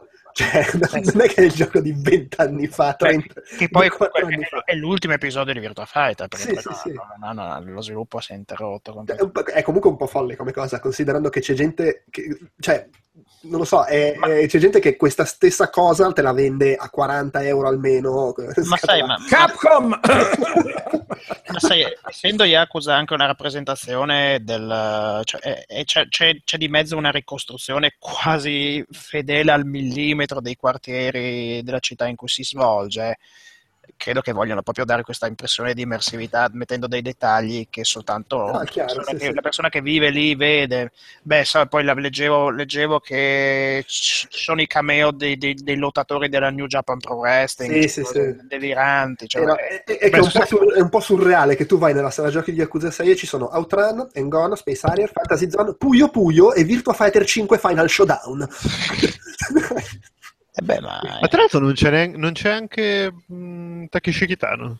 Sì, sì, sì, c'è anche Takeshi non so se in sala giochi, però c'è no, anche vabbè, no, come personaggio. C'è Takeshi Kitano che sta girando un film di Takeshi Kitano, degli Yakuza che si menano, ma durante esatto. le situazioni di pausa vanno a giocare a Virtua Fighter. Esatto. E lì diventa però David, lì però diventa, oh! diventa David Lynch, inspiegabilmente. Diciamo che è un, è, un, è un, potenziale gran gioco e anche un potenziale gran marchettone, ecco, diciamo, è una vetrina pubblicitaria che ha il suo Ma lo è sempre stata. Ma è sempre Beh, stata, sì. Infatti, sì, no, sì. Senso, Beh, io devo dire giocato solo il primo di Yakuza. Non, ah, io ne ho giocati diversi. Non mi fosse piaciuto. A me il primo era piaciuto molto, poi vabbè, io quei seguiti. E il primo aveva dei caricamenti pesanti. Era... Eh, so. Però era un bel gioco. Eh, cioè, mi, mi, era piaciuto e soprattutto era, be- era, effettivamente molto figo a livello il, di il secondo, figata a giro per Tokyo. Il secondo l'ho sì. comprato su play.com tipo per 12 euro e non l'ho mai giocato. no, io, ho giocato, io, ho giocato, i primi quattro. Io, io volevo, io volevo... molto Ma lo, dentro lo... c'erano giochi sportivi interi, eh? cioè c'era il baseball, era un gioco del baseball, sì. andavi a fare le, le, seconde attività, golf, robe, cose che puoi fare, cioè i cosiddetti minigiochi erano dei cazzo di giochi completi dentro il gioco che potevi eh. fare, come non fare com- completamente, cioè aveva già questo c'era tutta la roba di gestire il locale delle signorine simpatia. No, In questo certo. qua nuovo ci sono le video chat con le attrici vere, però sì. secondo me è un po' straniante come roba. Cioè fai la video chat con la tipa che si spoglia e non è più il pupazzo alla Yakuza ma è una tipa vera. Cioè io immagino il contrario cioè il, il, punto di vista opposto. Una tipa vera che fa video chat e si ritrova un personaggio dei videogiochi che le batte i pezzi. Oh certo questo lavoro ogni giorno diventa più strano ragazzi. Sì fra l'altro eh, puntualizziamo eh, è, è, è, già ufficiale che arriva in Occidente Yakuza 0, il 6 mm. ancora non è annunciato, quindi se volete giocare a Virtua Fighter 5 esatto. su, su, PS3 comprate Virtua Fighter che poi, 0. A me intrigava anche l'episodio satellite sul Giappone feudale. Eh, eh, ma era bello, quello, quello mi rode tantissimo che non sia anche, uscito. Anche a me. Anche e, que- e, quello simile Dead Rising è buono. Kaizen. No, quello simile Dead Rising pare, un po', pare fosse un po' una mezza letamata. Ma... Non è letamata, ma sì, ma, ma c'è, poi c'è sempre Nagoshi di mezzo. Tra l'altro in quello del Giappone feudale, in sala giochi cosa c'era? c'era gli Teatro Kabuki. e, pe- e, pensa che dovevi veramente andare a piedi da un posto all'altro, quindi non ah, potevi beh. prendere macchine o a... forse un cavallo, dai. Beh, la carrozza, il risciò, esatto, sì. Comunque sì, è, è, una di quelle tante saghe, boh, no, beh, da noi è arrivata, però tipo cose siga, tipo Initial D, noi non l'abbiamo vista neanche con il lanternino, immagino che in Giappone abbia fatto sfracelli su sfracelli, ed è amatissima come serie dagli appassionati di, di giochi di guida di un certo spessore. o scelte un po' così da parte loro. Su, su Yakuza c'è stata fortuna, cioè alla lunga li, li, stanno portando o li hanno portati anche grazie all'interessamento dei fan. Accendete un cero, insomma, e sperate che succeda lo stesso. Ma sì, dai. Ma sì, in fondo, cioè, voglio dire, se si poi Siga fa, a fronte della richiesta fa la scelta miope di non portarla, eh, che si scavi la fossa da sola, tanto lo sta facendo da 14 anni, quindi. No, no. Una palata in più, una palata in meno, non farà differenza. Per carità, per carità. Va bene, eh, l'angolo Kickstarter questa volta non, non, ho, non mi sono segnato niente da segnalare, però c'è questo articolo che ovviamente era stato segnato credo da Delu sicuramente, sicuramente perché su, lui... su Polygon ma ci sguarda Polygon eh, no, certo, sì. che parla del fatto che sta calando Kickstarter lato videogiochi ci sono stati nel 2016 fino adesso meno progetti milionari eh, rispetto a come ci eravamo abituati. Eh, nel 2015, vuol dire, nel 2015 negli ultimi sei mesi del 2015 erano stati Shenmue 3, The Bard's Tale 4, Divi- No Divinity, um, Battletech, tutta roba da più di 2 milioni. Eh, mentre quest'anno non c'è stato praticamente nulla e Uh, questo probabilmente pesa sul fatto che sono calati i soldi, insomma i progetti che fanno su soldi su Kickstarter per videogiochi. Uh, fino adesso la cosa più grossa che si è vista quest'anno eh, 450 mila dollari. C'era, c'era, il progetto di, di John Romero, che però è stato segato prima che venisse completata la campagna di raccolta fondi, quindi una sega. Poi Gian Romero, ricorderete, c'è una bella storia di progetti che vanno sereni fino alla conclusione. E, e, c'è anche il fatto, come tu Ugo ben sai, che c'è quest'altra piattaforma adesso, Fig, che ha attirato alcuni, eh, per eh esempio... Beh, sai, tira, tira, più, di... tira, più, un gioco su Fig che... Eh, esatto. e per dire, Psychonauts 2 ha fatto quasi 4 milioni e ci sono stati altri, un altro paio di progetti di grosso profilo, tipo Rock Band 4 per PC che ha fatto un milione e mezzo, anche se poi ha fallito eh, il risultato, e quelli sono soldi che probabilmente uno o due anni fa sarebbero andati su Kickstarter. E e, e, e, anche quello. Tra l'altro leggevo, non so se poi nel frattempo la cosa si è risolta, magari tu lo sai, visto che immagino tu abbia dato soldi per Psychonauts, sì. eh, che stavano ancora... Stanno ancora aspettando. L'approvazione del governo americano. Per poter... me sono ritrovati, allora ho seguito relativamente, però burocrazia di, di gestione di cose, per cui immagino sia molto difficile riuscire, da quello che ho intuito io, a capire come far funzionare i finanziamenti da fonti anche estere, come posso essere io, attraverso FIG. Cioè un conto è Kickstarter che ti chiede dei soldi e buon ciao. Un conto è riuscire a capire come gestire dei finanziatori esteri piccoli come potrei essere io, quando poi c'è un discorso di ritorni. Cioè, con FIG in teoria tu investi e se il gioco va bene tu ci guadagni che è una roba che ovviamente Kickstarter eh, non aveva. Cioè, ha due metodi di certo, finanziamento certo. diversi FIG, che uno è quello alla Kickstarter, per cui io ti do dei soldi, spero che il gioco esca, quando il gioco esce me lo dai, e un conto è io investo come un vero investitore dei soldi, più o meno quelli che puoi dare, quello che vuoi, ma in base al numero di venduto di robe ho dei ritorni. Questo su, una, su un sistema che si basa negli Stati Uniti, ma che prevede anche dei finanziamenti esteri da parte nostra, per dire è molto più complesso, immagino che a livello burocratico eh, si siano un attimo impantanati in il governo vuole delle cose che però poi non puoi garantire che siano così a livello mondiale.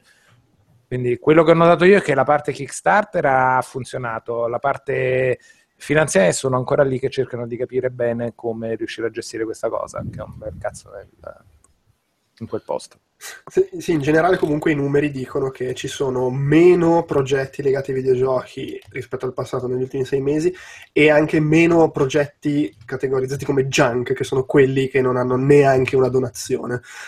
Cioè, noi che andiamo e diciamo, oh, l'idea del videogioco più bello del mondo, che giochi a Virtua Fighter, però dentro Virtua Fighter c'è Yakuza, che però dentro Yakuza c'è Street Fighter, che però dentro Street Fighter c'è International Karate Plus, che però poi diventa Sonic ma bello. Ah. ecco, questo tipo di progetti non si trovano più. Però, No, ma- infatti, ma- sì. magari, magari è l'effetto Inafune. Eh, stavo arrivando lì perché c'è anche il fatto Sì. che, vabbè, ovviamente magari un paio di grossi fallimenti che hanno ridotto la fiducia, la gente, ipotizzano qua anche il fatto che la gente inizia a rendersi conto che i progetti quelli grossi e ambiziosi richiedono parecchio tempo perché vedano la luce e, e quindi un po' di gente, a un po' di gente è passata la voglia di mettere i soldi per poi dover aspettare tipo due, tre anni per vedere il, il gioco. E in effetti c'è l'elenco dei top, cioè quelli che hanno fatto più soldi, Mm. che sono Elite Dangerous eh, 2 milioni e mezzo, Wasteland 2 2 milioni e 9, Broken Age 3 milioni e 3, Pillars of Eternity 3 milioni e 9 e Mighty Number 9 4 milioni. E tutti, cioè Elite Dangerous ci ha messo due anni poi a uscire e gli altri tutti almeno 29 mesi per eh, uscire in versione completa. Ah, scusami, eh, stiamo, stiamo scartando dal computo Star Citizen. Vabbè, ma quello in realtà i soldi poi li ha fatti fuori da Kickstarter. E però, appunto, rientra lo stesso discorso, cioè i progetti, giu- com- in realtà anche comprensibilmente quelli con dentro più soldi ci mettono più Sì. tempo, però la gente dice, ma fa qua, devo darti i soldi. Oh, poi va detto che sono, anni prima. sono le cose che funzionano. Hy- Hyper Light Drifter ha funzionato, eh, il gioco. Beh, a- a- dei, dei giochi di questo elenco, Mighty Number 9 è l'unico che ha fatto il la, tonfo. feticchia, la feticchia per definizione. Sì. Gli altri sono tutti giochi che poi sono usciti ed erano belli, poi si può discutere di questo o di quello, però No, no, Mighty Number 9 è oggettivamente brutto. quindi. Sì, no, intendo quelli, quelli belli, magari cioè, in linea di massimo sono stati accolti bene Ah, il punto secondo me è che è uscito fuori il lato reale dello sviluppo, che è quello per cui non è un pre-order, quindi stai mettendo dei soldi e bumpy road eh, e cose e shit happens e lo sviluppo non è mai prevedibile in quanto a tempi e cose necessarie.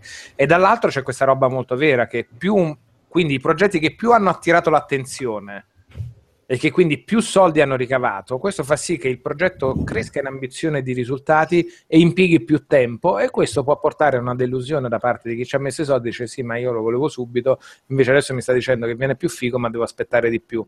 E questo mi sembra che sia successo in buona parte dei titoli che hanno avuto successo. Di base lo sviluppo è sempre imprevedibile in quanto a tempi necessari per portare a casa un risultato perché in realtà fai delle stime ma non lo puoi sapere prima. Se poi hai dei budget che possono diventare molto diversi in base al tuo successo, questo amplifica questo tipo di problematiche perché poi ti devi rifare i conti, devi capire come lo vuoi questo gioco. Sviluppare chiaro e dall'altro è proprio che è curioso che i titoli che hanno il maggior successo sono probabilmente quelli che debbano cambiare uh, ambizioni e quindi date di uscita, aspettative e sviluppo, che è un po' una roba che gli va a mio avviso contro. Quello che posso dire io da kickstarteratore, folle e finanziatore è che mi sembra principalmente che siano usciti molti pochi progetti altrettanto interessanti da finanziare nel frattempo, cioè non c'è stata la presentazione di grandi robe estremamente, almeno a mio avviso, interessanti. Sì, Cioè, mi è sembrato un periodo più piatto di ah ma minchia c'è quello là che faceva dei giochi che mi piacevano da impazzire ormai quelli là sono arrivati i giochi li stanno facendo e quindi non ce ne può essere uno ogni anno perché i videogiochi richiedono un tempo di sviluppo molto lungo dalla concezione poi se fai su, se tiri su 4 milioni di dollari.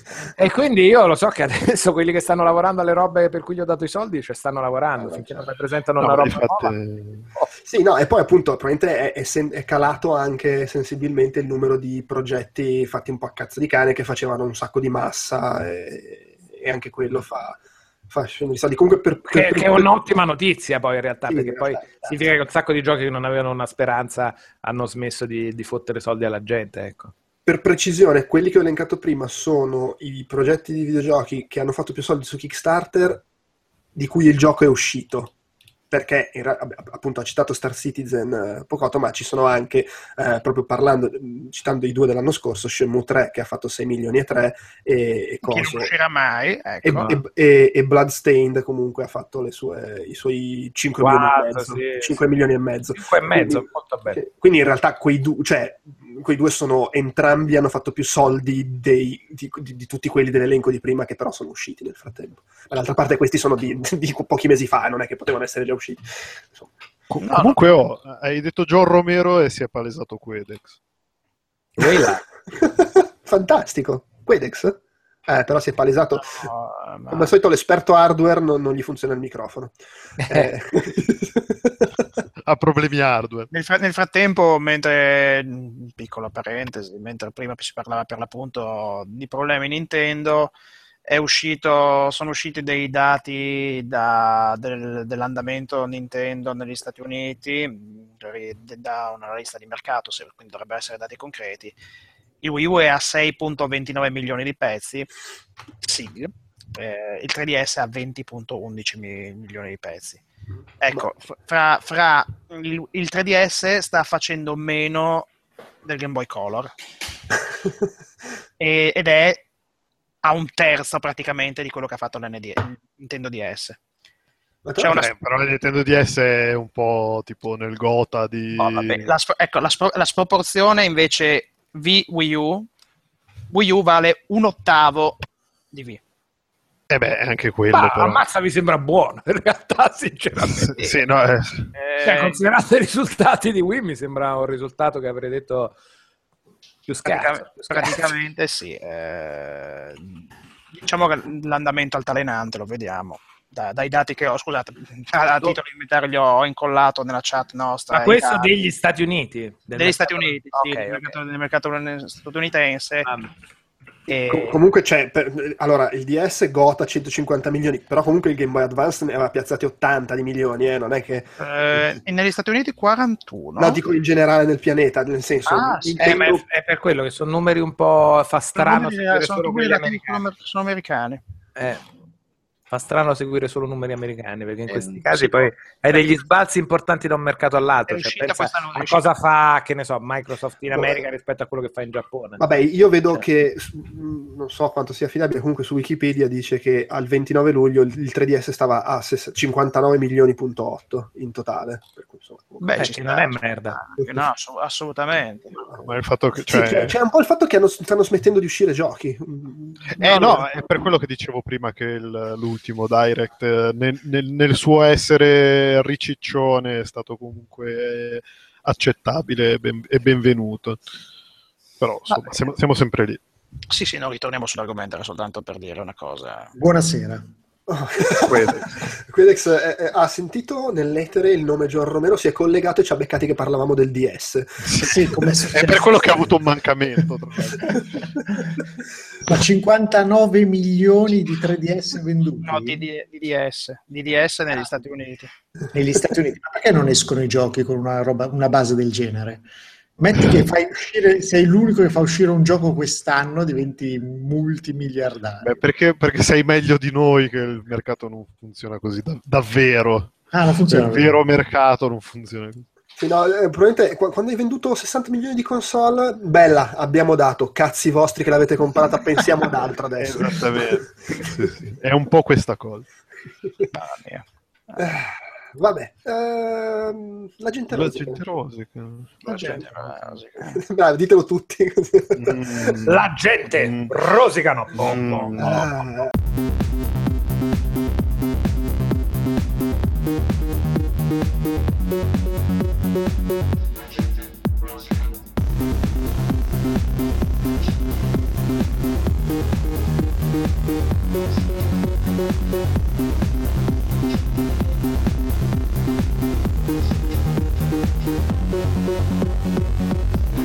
Allora, ehm, c'è stata questa dichiarazione Oh, bellissima di Shuei Yoshida che ha detto ma forse serve, serve un addetto marketing a quelli di No Man's Sky. Mm, Bravo, ma bravo me- faccia, bravo faccia me- di merda. Serve lo strizza cervelli di Molinò perché sono anche questi dei bugiardi patologici ecco. No, ma più che altro è rendersene, cioè al di là No. di, di tutto quello che si può pensare su No Man's Sky, dirlo due mesi dopo l'uscita del gioco, non benissimo, Sì, secondo ma poi, me. cioè, No, ma poi soprattutto trollone da parte tua che sei stato il primo a, spingere crederci, sì. quella cosa in quel modo là come se dovesse essere il, il nuovo AAA ma sì, Bau cioè- Bau super te lo metto alle no, conferenze scusa, e poi ma poi scusa, Dai, se tu sei Sony metti- e dici mettiglielo un TR daglielo io mi rendo conto che questa cosa Eh, dubito che abbia avuto gran ruolo Shuei Yoshida eh, non penso che vada lui a fare il micromanagement de- de- de- del titolo indie però se tu prendi uno sviluppatore indie lo metti più e più volte sul palco della tua conferenza fa la presentazione e tutto non puoi dopo che è uscito il gioco dire eh gli serviva un PR Tu, vaffanculo dovevi tu- pensarci tu hai prima preso, tu hai preso sti tizi che fino all'altro giorno facevano Joe Danger, che è la versione spastica di Trials. Spastica ma carina, d'accordo? Mi risulta impossibile credere che dal, dal giorno alla notte possano, grazie all'intervento divino di Sony, che scende come il Deus Ex Machina, diventare i maestri del codice binario e fare qualsiasi cosa. C'era puzza di sola. La, la sola nella migliore tradizione di Sony, quella sola travestita da Motorstorm, quella Gra- grande. quella grande Madonna. storia di fregature che, che- che è veramente pacco. Sì, perché per- cioè, Sony ha l'anima napoletana, diciamocelo dentro, cioè il pacco doppio pacco contro paccotto, sono dei maestri, potrebbero vendere aria fritta e la gente si convincerebbe che l'aria fritta merita di essere giocata. Cioè, guardate cosa hanno fatto con The Order. Cioè, cioè, hanno lavato- fatto un lavaggio del cervello alla, alla gente e la gente si è convinta veramente oh sì, ma è così bello, così limitato, poi le bande nere, lo stampo cinematografico, mm, ah, eh, anche quello. c- Sony. Eh, però lì almeno gliel'avevano dato il PR a, Pessino, qua Ah, manco è quello. anche bene, beh, beh, scusa, ma qui eh, e poi st- voglio dire, poveri, poveri anche Hello Games, secondo me sono Eh, ma certo, ah, vabbè, ma cioè, al, al di là, al di là, al di là della... delle- delle delle- del- della loro bramosia, vittime delle loro No, vabbè, ma al di là del- del- della mitomania di, di, di Sam Murray. qualcosa lì, che Sam cazzo che si chiama? Eh, eh, fondamentalmente. il, il- il problema, cioè, mh, non- non- il problema è stato davvero una cosa di comunicazione, nel senso che eh, la gente, non, cioè, a conti fatti, la, la gente non sapeva neanche cosa aspettarsi, che quando hanno ricevuto questo enorme Contenitore di eh, nulla. di- eh, eh, sì, ci sono rimasti un po' Eh, beh, male, è il ma gioco se... È il gioco del minatore Bruno, vai lì, prendi quattro risorse, Ma no, eh, ma sì, mina, ma di cioè, ma è- vai, è coso, poi, è- poi al diario di bordo e si dimentica le cose del Scusa, diario eh. di bordo. È la merda, la merda. scusa, calma Allora, fo- fondamentalmente è Poi futuri ne di- parleremo nel magazine, visto che io l'ho giocato e l'ho giocato anche veramente a lungo. Secondo me. Sì, sì, sì, l'ho giocato e anche con piacere a lungo, ma perché in realtà mi aspettavo abbastanza quello che, che poi alla fine mi ha dato. Mi aspettavo delle cose diverse e mi ha dato delle cose diverse da quelle No, che mi c'è- certo, però, però c'è, però c'è sempre, però c'è sempre l'annoso, pro- c'è sempre l'annoso problema atavico di queste produzioni che devi, devi fare un po' la tara con le aspettative della gente e le aspettative Eh, della gente quando hai a che fare con il pubblico di Sony non, non è... non Ma non è una questione di pubblico di Sony, è una No, questione è- quando vieni presentato. Allora, la prima volta presenti un progetto che, che- allora, da una parte ci sono, secondo me, due diverse problematiche nella comunicazione che sono avvenute con questo titolo.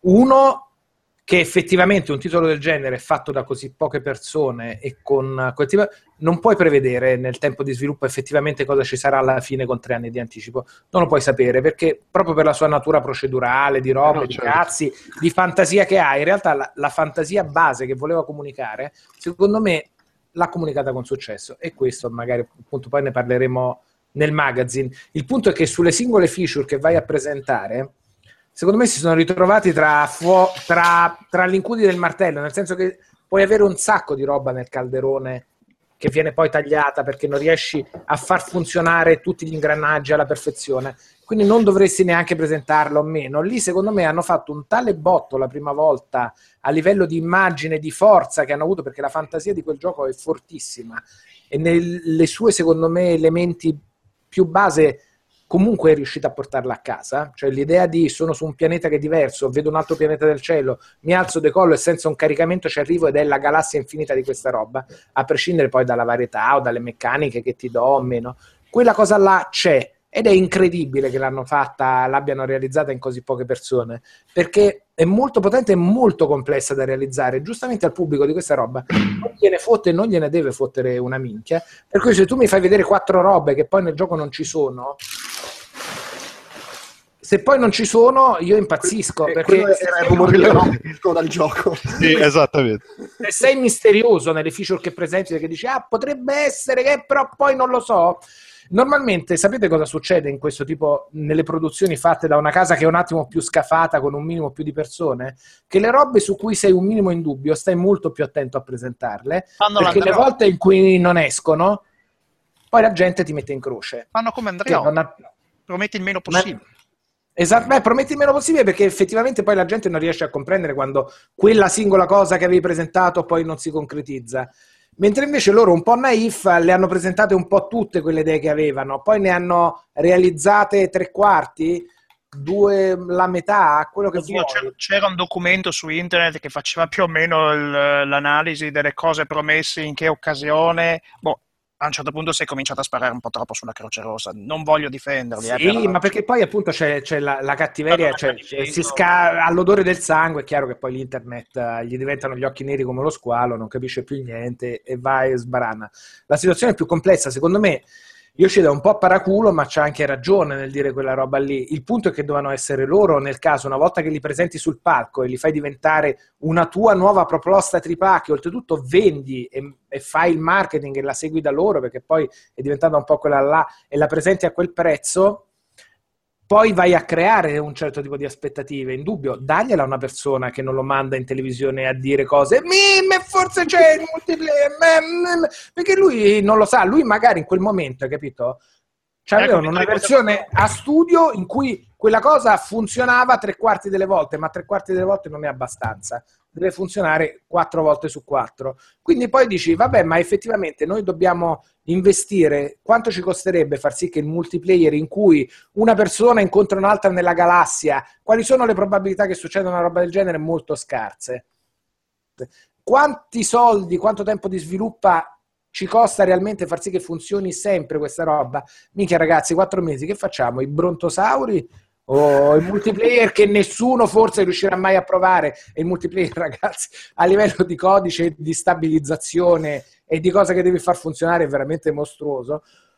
Dici, vabbè, questa roba tanto non succederà mai, facciamo che invece non c'è più. Però poi devi essere più trasparente. La- secondo me l'infelicità da parte loro, soprattutto, è stata nella poca trasparenza anche in seguito al casino. Cioè, invece di scomparire dall'internet, invece di non rispondere più a niente perché ti è arrivato il treno del mondo in faccia, forse era meglio effettivamente due soldi, visti che poi ne hai fatti, spenderli per qualcuno che possa comunicare all'esterno. Cioè c'è stata una mancanza, uno shutdown di comunicazione molto importante da una E parte prima misteriosa, lato dall'altra. utente brucia, perché tu Eh, utente ma te lo dici certo. Un mese dopo, ti sembra di essere preso ancora per il sedere, no, ulteriormente. Ma no, ma poi il giorno in cui esci di esattamente cosa c'è là dentro, perché sennò poi la, la- la rogna diventa purulenta, non so come dire, capito? Il batterio devi- del male, giustamente la- la- ti sale la bava alla La bocca, gente, non invece si, dice... la gente Sì, ma devi- non si fiderà più, è quello il discorso. Sì, Eh, Devi farlo, devi farlo comunque con un po' di preavviso, perché comunque se lo fai a ridosso dell'uscita del gioco è damage control, secondo- secondo me.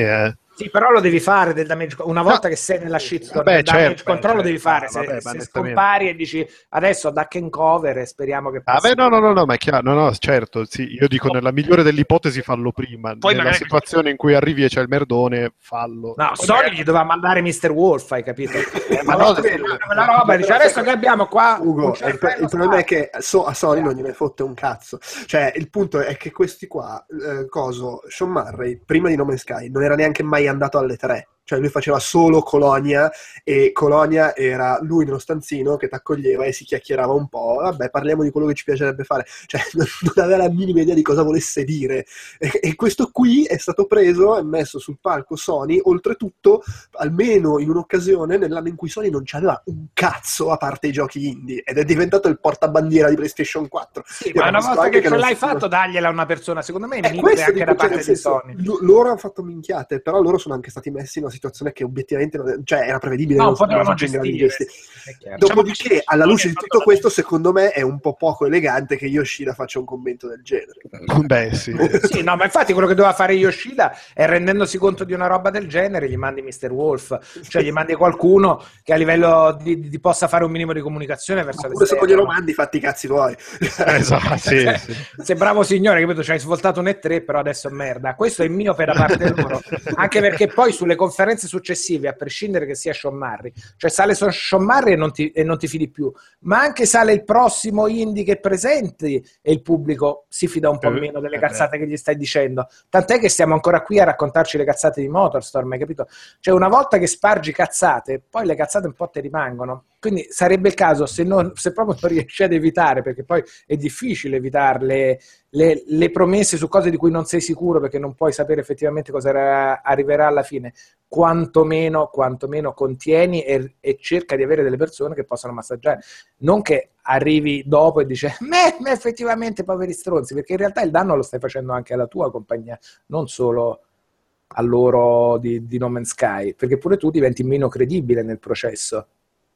La soluzione è mandare sul palco David Cage, tanto sai mai che non si giocano i suoi giochi, i suoi non giochi, e quindi risolvi subito. Cioè, David Cage a presentare tutto. Ah, David da Cage- dire, eh, c'è da tanto dire non che David Cage, quello che dice sul palco, cioè cazzate, nei suoi giochi poi c'è. No, non, non c'è ancora il videogioco di Pannella, ecco, il videogioco di Pannella lo, lo aspettiamo ancora, però... Rip, rip, rip. Vabbè, dai, and- andiamo avanti, che c'è stato uno scambio su Twitter bellissimo. Il calciatore Miki Batsuai del Chelsea, Molto bello, molto bello. del Chelsea che ha detto, oh, però insomma io in FIFA ho 59 di passaggi, mi sembra un po' poco, poi anche puntualizzato l'anno scorso, ho fatto questo numero di passaggi, dai almeno 60. E l'account di, di- di FIFA gli ha risposto allenati. Sì. Lui ha risposto scarico, scarico PES e a quel punto è intervenuto l'account di PES che ha detto oh in PES c'hai 73 di passaggio vedi una copia del gioco Molto divertente. Molto Eh. Ramsey quanto ha di valore sfiga? Eh, valore, valore killing. Killing spree. Beh, comunque è stato uno scambio meraviglioso Ehm, ma sta cosa di Palmer Lucky che, che spende per fare i, i, i cose, le trollate a Hillary Clinton, ma cos'è? L'ho vista passare su Facebook. Mamma mia, che disastro. Ma poi veramente che miseria umana. Per Capitan cioè. Tupé poi, madonna. Ma no, ma no, ma no. È, è la politica americana è una merda. Ha ragione, South, ha ragione- ha ragione South Park, la prima puntata della ventesima stagione, recuperatela. Gli americani si trovano a dover scegliere fra un grandissimo stronzo o un panino imbottito di merda.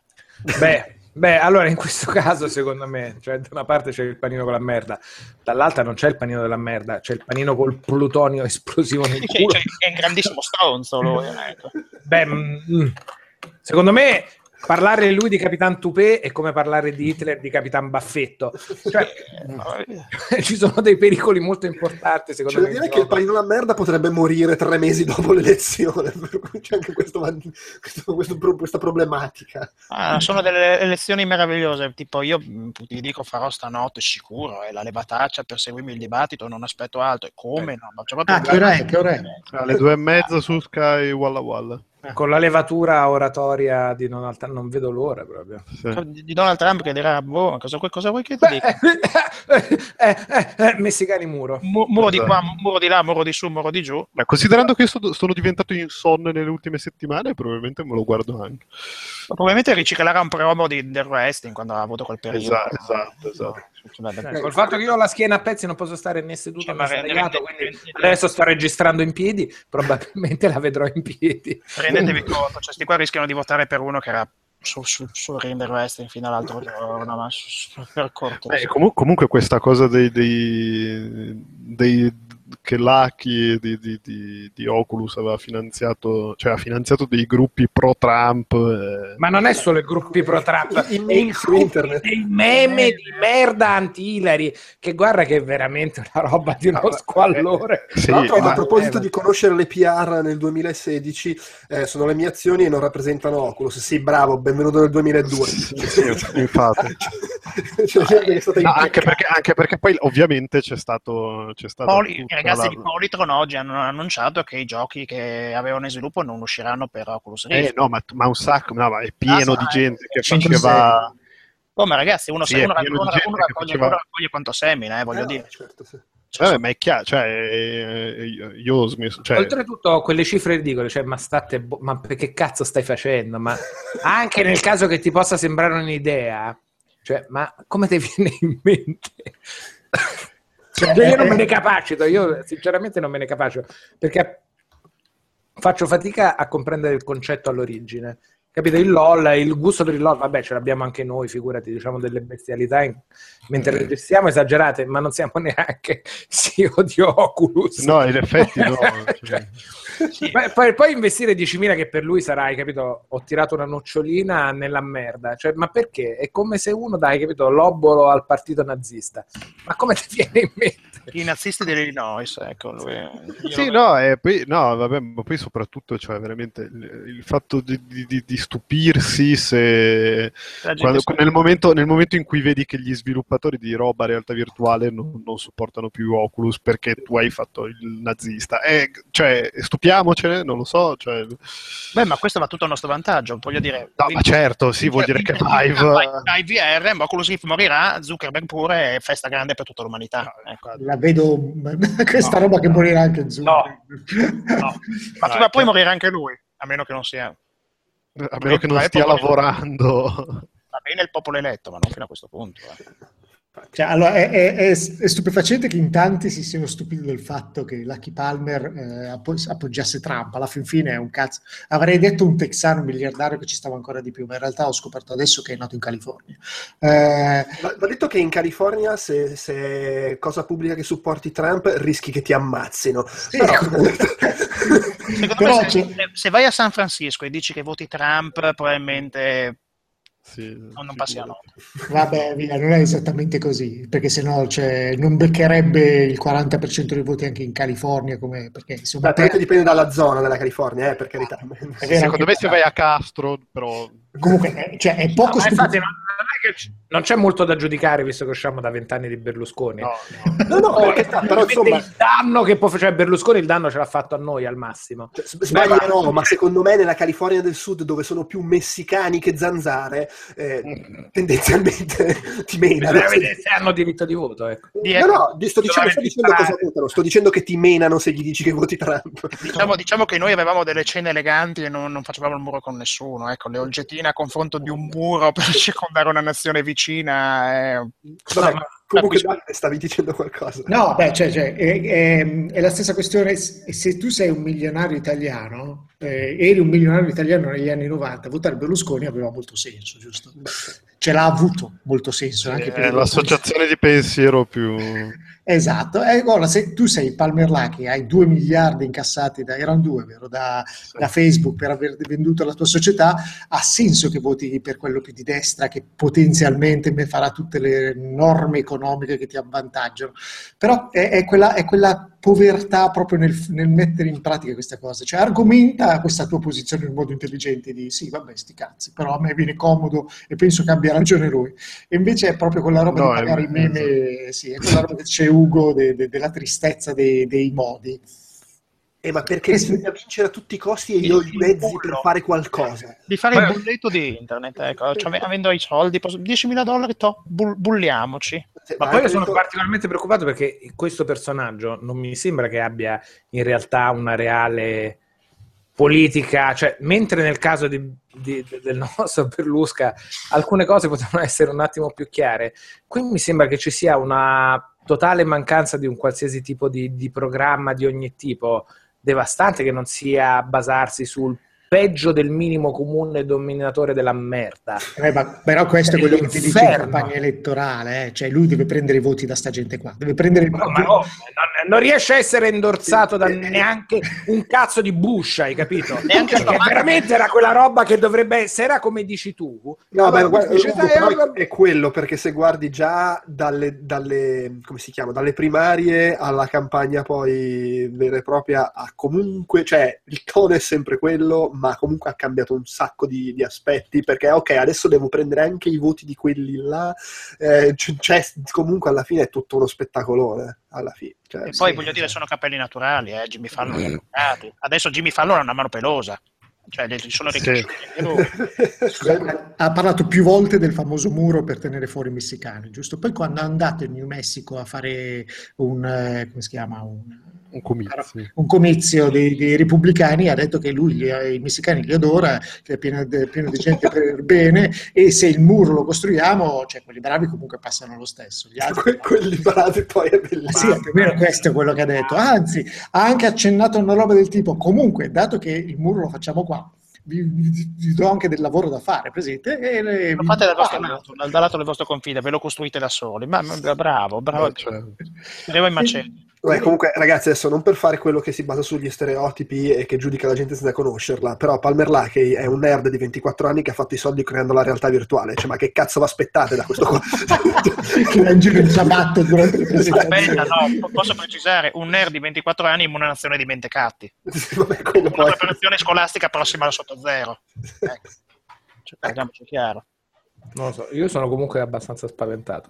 Andate, andate a vedere il sito di questo Nimble America, che è la società che produce i meme sotto banco. Eh, vi viene fuori una bandiera americana gigantesca e poi parte con America First, Smart Trade. Cioè la, la- la facciata di sta roba è quella del tipico americano di destra che dice vabbè, prima di tutto noi vaffanculo e- ed è cioè, la, la roba reganiana. Poi Oh, il sì, fatto è che- vabbè. Sì, il problema è che L'edonismo veganiano 30 anni dopo.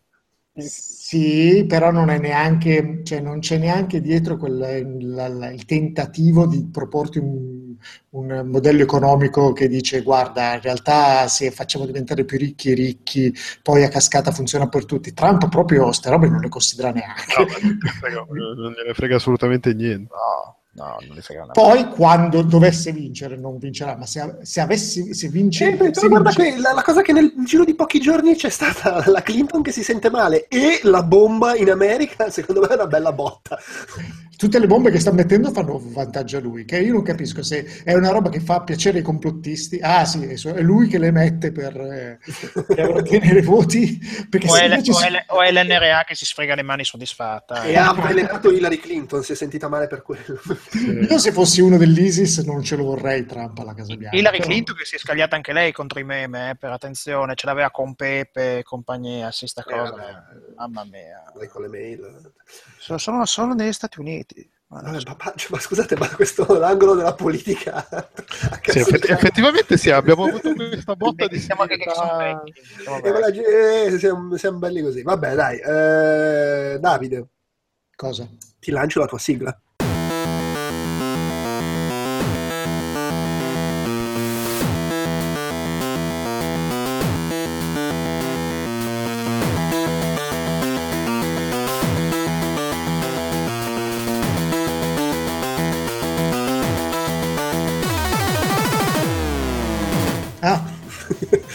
Siamo sempre che si votavo Trump. Eh, Vabbè, non, non credo che tu possa votare negli Stati Uniti, correggimi se sbaglio. No, cazzo, voglio andarci. Il ciccione Notch può votare negli Stati Uniti? No, No, non credo. peccato. No. Peccato, perché visto che flamma con cani e porci, volevo vedere che, che scelta poteva fare anche lui. Non Ah, ho già ci minima idea di come funzioni andare là. Io qua, da Fra- io sia in Germania che in Francia, pot- posso votare per il sindaco. Del Giappone. bravo. No, cioè Eh. posso votare per le elezioni italiane comunque, non per quelle. E vabbè, ma sì, ma quello... Devi Cioè, essere cittadino normale. per votare. e vabbè, certo. Sì, però, però... tu- però il tuo voto viene perso per posta, non volevo dire. Poi se, se vai in America e nasci lì, eh, puoi votare. Posso anche diventare presidente se nasco. D'altro Esatto. se ci riesce Trump perché non dovrei riuscirci. io. Puoi, puoi anche diventare governatore se nasci in Austria. Sì, quello eh, ma quello... Un cavallo. Vabbè, comunque. Eh, Davide, tu volevi parlare della PS4 Pro, giusto? Sì, anche perché sono... No, ma scusatemi, io sono rimasto però... Cioè, io voglio saperlo l'aneddoto. del Esatto, perché me l'ho segnato l'altra volta. Tu mi hai detto che ti eri dimenticato di raccontare l'aneddoto sul sintetizzatore. Amo il sintetizzatore. Non ho la minima idea di che. Come si chiamava il, il musicista? Non mi viene il nome. Ugo. Finalmente un grido musicale, ho lasciato il mio gruppo, io non suono la chitarra, amo il, ma- amo il sintetizzatore. No, non so. Jean Era la, canzone di Ugo. Eh, dicevi Paul Davide? Jarre. Che cazzo state dicendo? Peppino Sakamoto. Il creatore della musica di, di Doom, eh, di cui questo Ah, Ah, Red Reznor, cioè, Ah, no! sì, Doom, il nuovo Doom. Figa, levare sclerosi bestemmia dal minuto. Hai ragione. Ehm, Ma cosi lì, Meshuga. Ma cosa c'è? Meshuggah sì, ma non c'entra una fava. L'aneddoto era che il- il- la- l'autore della musica di Doom, che mentre io parlo voi cercherete... e- Ma non è Trent Reznor. Trent Reznor ha fatto No, no, Quake. era Quake, era Quake, era Era Quake. Quake. Oh, però figa, qua tra, cazzo, veramente mi sembra l'ospizio. Un- due ore di politica, poi una volta passiamo a parlare di musica, tiriamo una roba fuori, una notizia del 97. La spacciamo come nuova. Comunque, È Robert Prince. Ma stai parlando del Ah, Doom nuovo? cazzo, Il io parlo nuovo del Doom vecchio. Ah, il Doom nuovo non è Robert Prince. Ma di cosa tu, Davide, stai parlando di quello nuovo o di quello vecchio? Quello ve- nuovo, quello nuovo. Oh, ok. Un Aiuto, aiuto, non si capisce più un cazzo. Mick Gordon. Oh, Mick Gordon. Perché parlavo di Mick Gordon? Perché mi spiega, sono appena tornato da Dori, siamo nella stessa situazione. Ehm, Diciamo che Nick, Nick Gordon ha in carriera anche le musiche di Marvel Super Hero Squad Comic Combat. no, Caspita. Ah, scusa, è, è anche El Tigre di Adventures of Manny Rivera. Cioè, mica cazzi No- non, molla, un- non molla un cazzo. Scusa, mi sembra di capire che sei un po' ironico. E Shootmania Storm, cioè va da- e Killer Instinct. Proprio, mm. Anche l'ultimo Wolfenstein, quindi facciamo un po' delle E, battute. e fa il nuovo Prey fa. Ah, fa il nuovo Prey, quindi il capolavoro assic- ah, assicurato. Eh, nel creare le musiche del nuovo Doom aveva utilizzato un sacco di strumenti anche sonori ma non musicali per sporcare la musica. Aveva preso il, il sintit- un sintetizzatore russo prodotto negli anni 80 chiamato Polyvox, mi pare. E lo ha cercato su eBay, lo ha trovato su eBay russo, venduto da un, eh, da un ingegnere in pensione.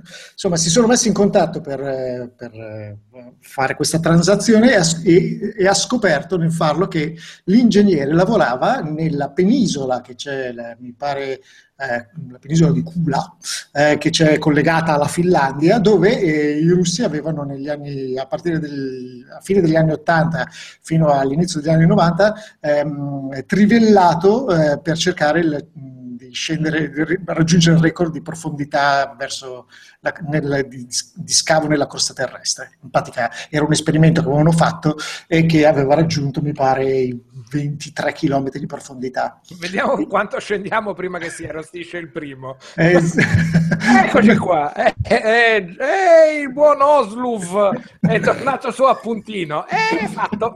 non c'era nessuno, era semplicemente una trivella che scendeva, non c'era un, un, eh, un- come si chiama, un siberiano pagato per scavare. E- A mano, a mano, con le unghie. Record di grattata nella crosta terrestre. Eh, ma Vabbè, il sai... Il cura Borahol però se n'era parlato, se, se n'era parlato nel- negli anni 80 perché c'era questa leggenda che diceva che nello scavare eh, avevano a un certo punto si erano fermati non eh, per motivi tecnici ma perché avevano sentito dei versi provenire dall'inferno e quindi era particolarmente un aneddoto simpatico considerando che stai facendo la musica di Doom. Ok. Solo questo. Bene. Ma-. Io preferivo i Lexicon comunque. eh. Prima di, di- Preferivi, preferivi Meshuggah. No, no, il Lexicon è un grandissimo sintetizzatore. Poi. Prima di- di- di lanciarci nell'argomento PlayStation 4 Pro, perché tra l'altro a me fa sempre molto ridere che le- abbiamo la rubrica PC di Davide in cui si parla di console. E Non va 4K, non va 4K, non ce la fa, non ce la fa, non ce la fa. Saluto Vincenzo Mirto che ci sta ascoltando e che ci ha Grande. ci sui Poeta. commenti su Patreon e anche nella chat su YouTube per completezza. Ah, Grande. ah. Ella, ella. Tra l'altro servirebbe un po' di mirto per avvivare la serata. Eh sì, assolutamente. Allora, Davide, cos'è che vuoi dire di sta PlayStation 4 Pro? Visto che sei impazzito e l'hai, l'hai ricreata in laboratorio. L'ho ricreata in laboratorio.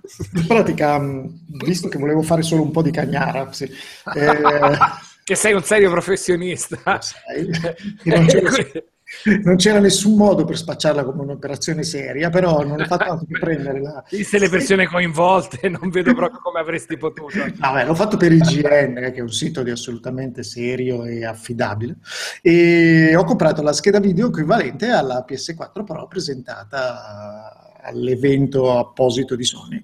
E, mh, eh, tramite i driver eh, di AMD che hanno una parte che si chiama Wattman, eh, ho messo, anche impostato le stesse identiche frequenze per vedere come se la cavava. Il problema era la parte del processore centrale, non c'è niente di così scarso per PC, quindi insomma fondamentalmente ho dovuto usare la roba più scarsa che le si avvicinava. Ehm, però ho scoperto che in realtà eh, non è proprio così vero che non ce la faccia con il 4K. C'erano un bel po' di giochi che a 4K ce la potevano fare tranquillamente a, sui 30 fps. Eh, non sto parlando soltanto di Rocket League o roba super leggera, ce la faceva ad esempio Rise of the Tomb Raider.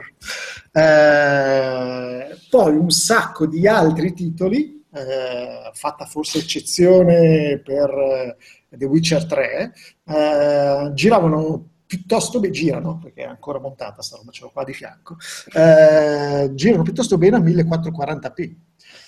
Girano ancora meglio a 1080p, quindi secondo me tutta la discussione riguardante mh, mm, ce la fa o non ce la fa, mi pare di aver capito intanto che eh, l'idea iniziale del tipo ah, gli sviluppatori possono scegliere tra i 30 e i 60, eccetera, sia un po' stata diventata libera a tutti e gli sviluppatori fanno esattamente quello che vogliono, tanto è vero che da quanto ho capito appunto in Tomb Raider mm, si potrà scegliere tra i 60 fps a 1080, tra un po' meno di 60 con l'HDR, tra i 30 col 4K nativo, quindi insomma fanno le opzioni esattamente come su PC. Eh, la, la, la, discussione lì su non ce la fa il 4K non è affatto vero, cioè ce la può fare con un bel po' di roba 4K e ancora meglio ce la può fare a farvi girare i giochi che di solito giocate a 30 fps a 60 fps belli solidi che non scendono mai. Quindi secondo me PS4 Pro ci sta. Però c'è, come dicevamo in apertura, c'è un po' lo scorno dell'uomo medio per il fatto che PlayStation 4 Pro non ha il lettore Blu-ray 4K. E... Ce lo vedo proprio l'uomo medio che dice, ah però il lettore no, Blu-ray... No, vabbè, no, è chiaro, no, no, è chiaro, no, è chiaro che si sta parlando per assurdo, però eh, c'è un po' questa cosa che... Cioè, è un dato di fatto che comunque Xbox One S sia uscita due mesi fa e, con 50, 50 barra 100 euro di meno a seconda del taglio del, dell'hard disk ha il lettore 4K. Sai, sai, cosa? Io, secondo me, il pensiero di Sony su questo aspetto è più o meno quel pensiero di Netflix nei confronti di quelli a cui è girato il cazzo quando hanno bloccato le VPN. Ed è, cazzi vostri siete in 12. Eh no, ma, netta, ma, no, no, ma stiamo, no, ma per carità, ma io non... non, non... No, no, no, però nel senso... Eh, boh, sì, chi se ne certo, sì. Nel no, caso che... dell'acquisto dei Blu-ray in 4K... Eh, ma no, ma figurati, certo. Sono, credo anche meno di 12, oltretutto. Certo. se siete in 12 e oltretutto 6 di voi neanche li comprano. No, infatti. No, è, che, è, che, è che io non posso fare a meno di pensare questa cosa, perché conosco una persona che uno dei sei. che si è appena comprato un pannello 4K e, che oltretutto è un casino e aspettava e aspe... che non supporta tutte le cose. No infatti, no, ma infatti l'ha, l'ha, l'ha preso apposta dicendo ah, vedrai stai vedrai... parlando di Ivan Conte secondo me così. Eh, nettamente. Eh, vedi, ciao, ciao sono così tanti gli acquirenti che eh, non conosciamo. Per, per la legge per la, per nome? per la legge delle, dei sei gradi di basta cazzate per favore. Per la legge dei sei gradi di separazione se lo conosco io, lo conoscete anche voi. Eh. Sì, sì, sì, il grande che verrà ringraziato personalmente dal palco della prossima conferenza Microsoft. Sai Vai, come li titoli per Kickstarter? Soltanto ancora meno, hai capito? Vorremmo ringraziare queste sei persone per esatto. aver creduto in questo, in questo, Secondo me aveva anche l'HD DVD, guarda, ti dirò. Di... Eh, vabbè, vabbè, ma anche Joe Peppe ce l'aveva. Peraltro, a rendere, un, cioè a rendere, compatibile un lettore Blu-ray con i dischi Blu-ray Ultra HD HDR è la capacità di decodificare eh, il, segnale, il, segnale H265 e eh, un'uscita eh, HDMI 2.0. Il fatto che ce ne siano poche, che costino tanto, è proprio fa- dato dal fatto che pochissime case hanno prodotto dei chip per la decodifica H265 ehm, e c'è, quindi c'è pochissima richiesta e mm, il prezzo rimane alto. Ma, ma tutte queste robe la, la, PS4 Pro le può fare tranquillamente. La, la decodifica dell'H265 la fai via software, se vuoi la dai anche da fare alla GPU, ma insomma potresti farla completamente via software e, e hai l'uscita HDMI 2.0. Quindi ehm, l'unica differenza effettivamente tecnica che può impedirgli effettivamente di leggere un, un film 4K è se hanno utilizzato una lente del lettore, eh, anzi un focalizzatore laser che non è compatibile con i dischi da 100 GB del, del, dei, film, dei film in 4K. La questione è Eh, non costa neanche di più il focalizzatore, cioè basta andare dal, dal, produttore giusto e dirgli voglio quello che legge anche quel tipo di, di dischi. E dopodiché fai un aggiornamento del firmware e li fai vedere. Invece Sony ha detto che non sarà mai compatibile, quindi evidentemente è proprio una scelta politica, non è una roba del tipo ho risparmiato tre centesimi, è proprio una roba del tipo no, non te lo do perché non me ne frega un cazzo. Beh, tanto c'è Netflix a 4K, ti dicono quello. Sì, ma oppure il loro servizio, quindi probabilmente la loro idea è anche non passare da un distributore che, che, che distribuisca i Blu-ray, venderteli allo stesso prezzo del disco, però prendersi tutti i soldi attraverso l'online. Non so, questo, questo, è quello che posso pensare io. Però dato che non c'è un motivo tecnico che, che giustifichi questa cosa, perché sennò come sarebbe, com'è possibile che la, l'Xbox One S che costa molto meno ce l'ha? Evidentemente quell'unica parte non costa assolutamente di più rispetto a quella scelta da Sony. O magari Sony l'ha anche messa dentro perché non si trovano i dati specifici sulla PS4 Pro, ancora nessuno ha avuto modo di aprirla e smontarla. Ehm, quindi fondamentalmente magari c'è anche, ma Sony non vuole far sì che sia possibile farla. Sì, poi in tutto questo eh, io ho visto un sacco di gente che diceva eh, ma adesso con, ci saranno tre PlayStation 4, tre Xbox One, io mi immagino eh, l'acquirente che non, si, non legge le riviste, non si informa, che va in negozio e non sa che cazzo comprare. E a me affascina secondo me, magari sbaglio, eh, ma... Già non legge le riviste fa molto ridere. Sì, tra, va bene, sì, visto i siti, non si informa. Eh. Ma a me, secondo me, questo è un caso di proiezione del proprio io, perché in realtà quello che non legge i siti va in negozio e compra quella che costa meno, oppure se è indeciso, scusi, inserviente, quale devo comprare? Quella, quella bella. Oppure se uno che, che, ha un sacco di soldi, beh, quella costa di più, sarà quella più fica, la compro. Quelli che stanno sei mesi a chiedersi, oddio, quale cazzo devo comprare, sono esattamente quelli che leggono i siti. E dicono, ah, cazzo, però aspetta, il mio televisore è compatibile con la visione, l'HDMR, fanculo, cosa devo, ditemi, chiama, chiede a Soletta e a Quedex, l'amico sì, che ne sì, sta, sì. cosa devo comprare. Alla gente non gliene frega Finanziateci su Patreon, abbiamo Quedex che esatto. esattamente quale comprare tutte le volte a uno uno a uno, giusto? No, no, ma se ci finanziate la cifra giusta ve la monto proprio io, poi pagate anche la roba che abbiamo montato, eh, ma ve la montiamo noi. Eh, il guarda che, guarda che questo è un bel servizio Patreon. Eh? Nella provincia di Milano e dintorni, fate questa cifra, viene Quedex a montarvela e lo promettiamo qui. Oggi. Con 50 euro un cacciavite firmato da Quedex anche, in confessione. Uh, una domanda, ne avevamo già, ci eravamo già fatti mille seghe mentali mesi fa, però adesso che sono uscite un po' di specifiche cose, ma secondo voi succederà a un certo punto che ci sono giochi che girano solo su, su una delle PlayStation o delle Xbox disponibili? Al momento, probabilmente verso la fine, non in questa fase di transizione. Secondo Beh, me neanche. Perché quella, anche... quella, quella, invece è una roba che può mandare a puttane. Sì, la, sì, sì. Secondo me no, perché cioè, cioè, dire, la gente non capisce un cazzo. Questo gioco quanto, gira su DS, 3DS. Quanto è accaduto con, ecco, per l'appunto, col 3DS e il New 3DS, i giochi sì. che girano solo sul New 3DS. No, no, ma c'è già DS, 3DS. Sì, ma già là era eh? presentato prima comunque, ed è comunque quella roba a metà. No, secondo me no, al massimo mi immagino quello che può succedere quello che può succedere, che mi posso immaginare il peggior caso, è quello delle edizioni di Call of Duty per la scorsa generazione degli ultimi, quando proprio non ce la facevano più, allora li hanno fatti, li affidavano ad altri e non c'era, che ne so, non c'è il multiplayer. O, o, o è veramente un gioco diverso, hai capito? Però comunque esce. Secondo me al massimo eh, quello che può succedere è che c'è lo stesso gioco in due versioni sul disco. Però, eh, però lì, è, è, ma è quello che dico, perché cioè, comunque un, devi comprare la versione per la PlayStation Beh, ma, 4, ma è un po' un cagamento di cazzo. Ma sì, però è comunque capito la super transizione finale, quella roba lato là. Sony non vai a... per un episodio, secondo me no, non, sì, no, non viene. Non lato Sony non vai a bruciarti una base installata. Esattamente, è quello. Altrimenti cioè... la gente scende col forconi e viene a ammazzare Yoshida. Tutto perché la base installata nuova, adesso poi bisogna vedere tra quanti anni.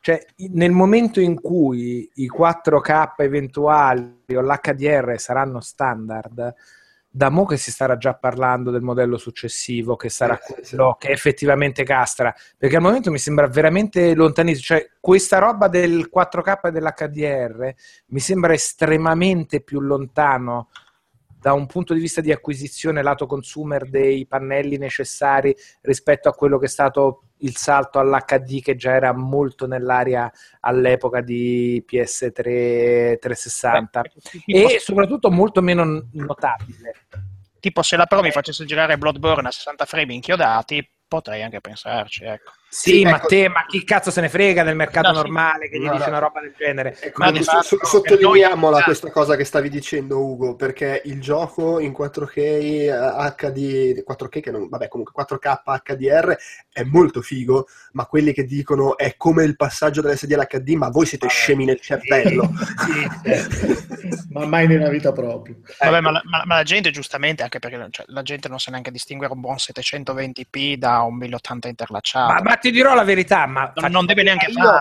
che c'è lavoro su ste robe, ma di che stiamo parlando? Cioè, sono quelli che stanno con la fronte appoggiata sul monitor, che guardano la griglia dei pixel, ma quelli sono casi clinici per cui uno San Conte che il 4K se l'è già comprato perché Sì, prenditi- prenditi per esempio- corto, ma Prenditi per esempio i giochi Nintendo, i giochi Nintendo girano in 720p, ma chi se ne frega, cioè Mario Kart era un gioiello. Ma, per- no- ma non è una roba che riesce a comunicare. Cioè, la gente guardava i Blu-ray collegati col composito. Ma di che stiamo parlando? Che meraviglia, tutto ciò, è bellissimo. Tra l'altro do un consiglio a chi magari avrebbe bisogno di mettere gli occhiali e, e non si è mai deciso a farlo. Eh, io l'ho fatto ed è stato un po' come quando ho comprato la prima TV HD. E, e- e pensate se l'avesse fatto prima.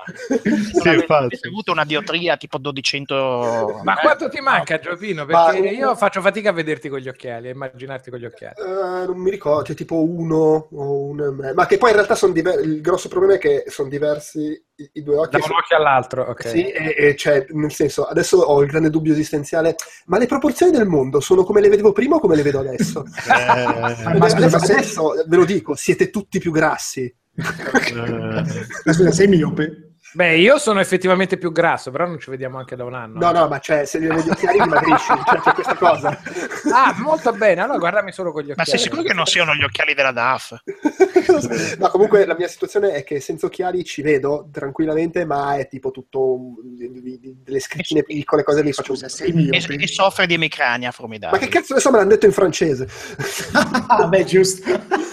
ok. Ah, io, ma sono, io, ma- io ma- so solo questo. Quando metto gli occhiali sento la musichetta ta tarara, za, za, Sky HD. E, e doveva andare fino in Francia per mettersi. sì, infatti. Dai, Eh, dai, guarda. allora, otto anni fa mi hanno detto forse dovresti mettere gli occhiali. Eh, finalmente. Alla buon'ora. Ma sai- questa roba mi sembra- che non è che non ci vedo. No, asco- ascoltatori di Outlast, è la paternità che porta a queste scelte Sì. dolorose e sofferte No, e, che- e- e rendersi conto che fondamentalmente non ce n'è più, che il, il lungo declino sta arrivando. Sì, era realtà un'altra no. cosa, ho molti Poi- meno mal di testa, anche questo magari può interessare a un chi. paio di occhiali è un... Aiuta, se avete mal di testa e non vedete un cazzo, forse è il caso di mettere. Sì, sì.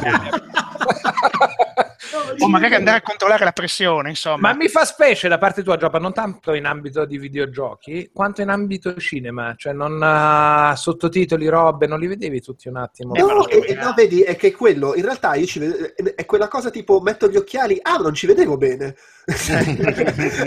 Perché eh, ci vedo, è veramente la scrittina piccola lontana al Il buio che non numero- riuscivo a Il leggere. prossimo numero di Outcast, Joe vedrà che aveva il colesterolo a 250. Poi è arrivato... No, adesso, adesso vedo molto meglio i dettagli arrivato della, una- della tizia del palazzo di fronte bionda. No, no? ok. Fa Quella che famosa, si cioè, Ma invece- tipo, adesso, adesso non è solo ah, le tette grosse, E culo, cinque è anni- anche ah, ha un bel viso. Poi c'è l'esame della prostata, sappiatelo che è il passo successivo. Sì, vabbè, quello Ma, ma invece io sempre a proposito di oftalmologia e di hardware La rubrica PC, eh, mi ricordo. eh beh, no, Quella. Io oftalmologia Io il controllo della prostata lo faccio una volta a settimana, non tanto per sicurezza, ma proprio per piacere personale.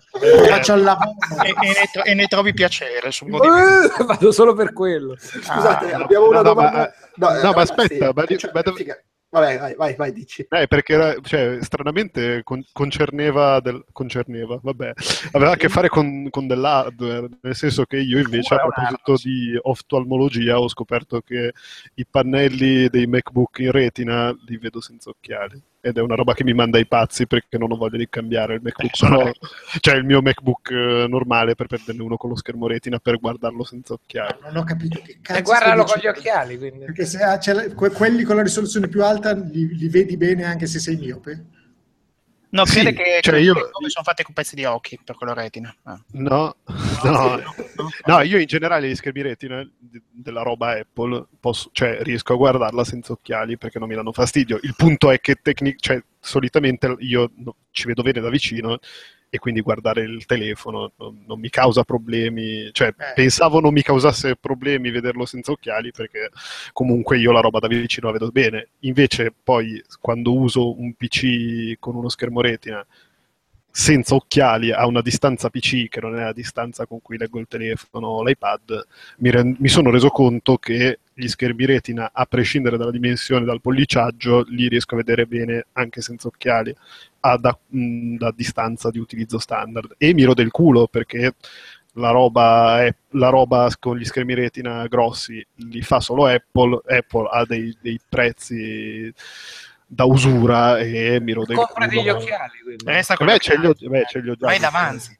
Sì, No, no, sì. non riesco a capire, cioè devi No, no, cioè, era tu non così, vuoi era usare così. gli occhiali? No, no, era così visto che, visto che parlavamo di oftalmologia e di hardware, ho unito le due cose con questo simpatico aneddoto della rosicata.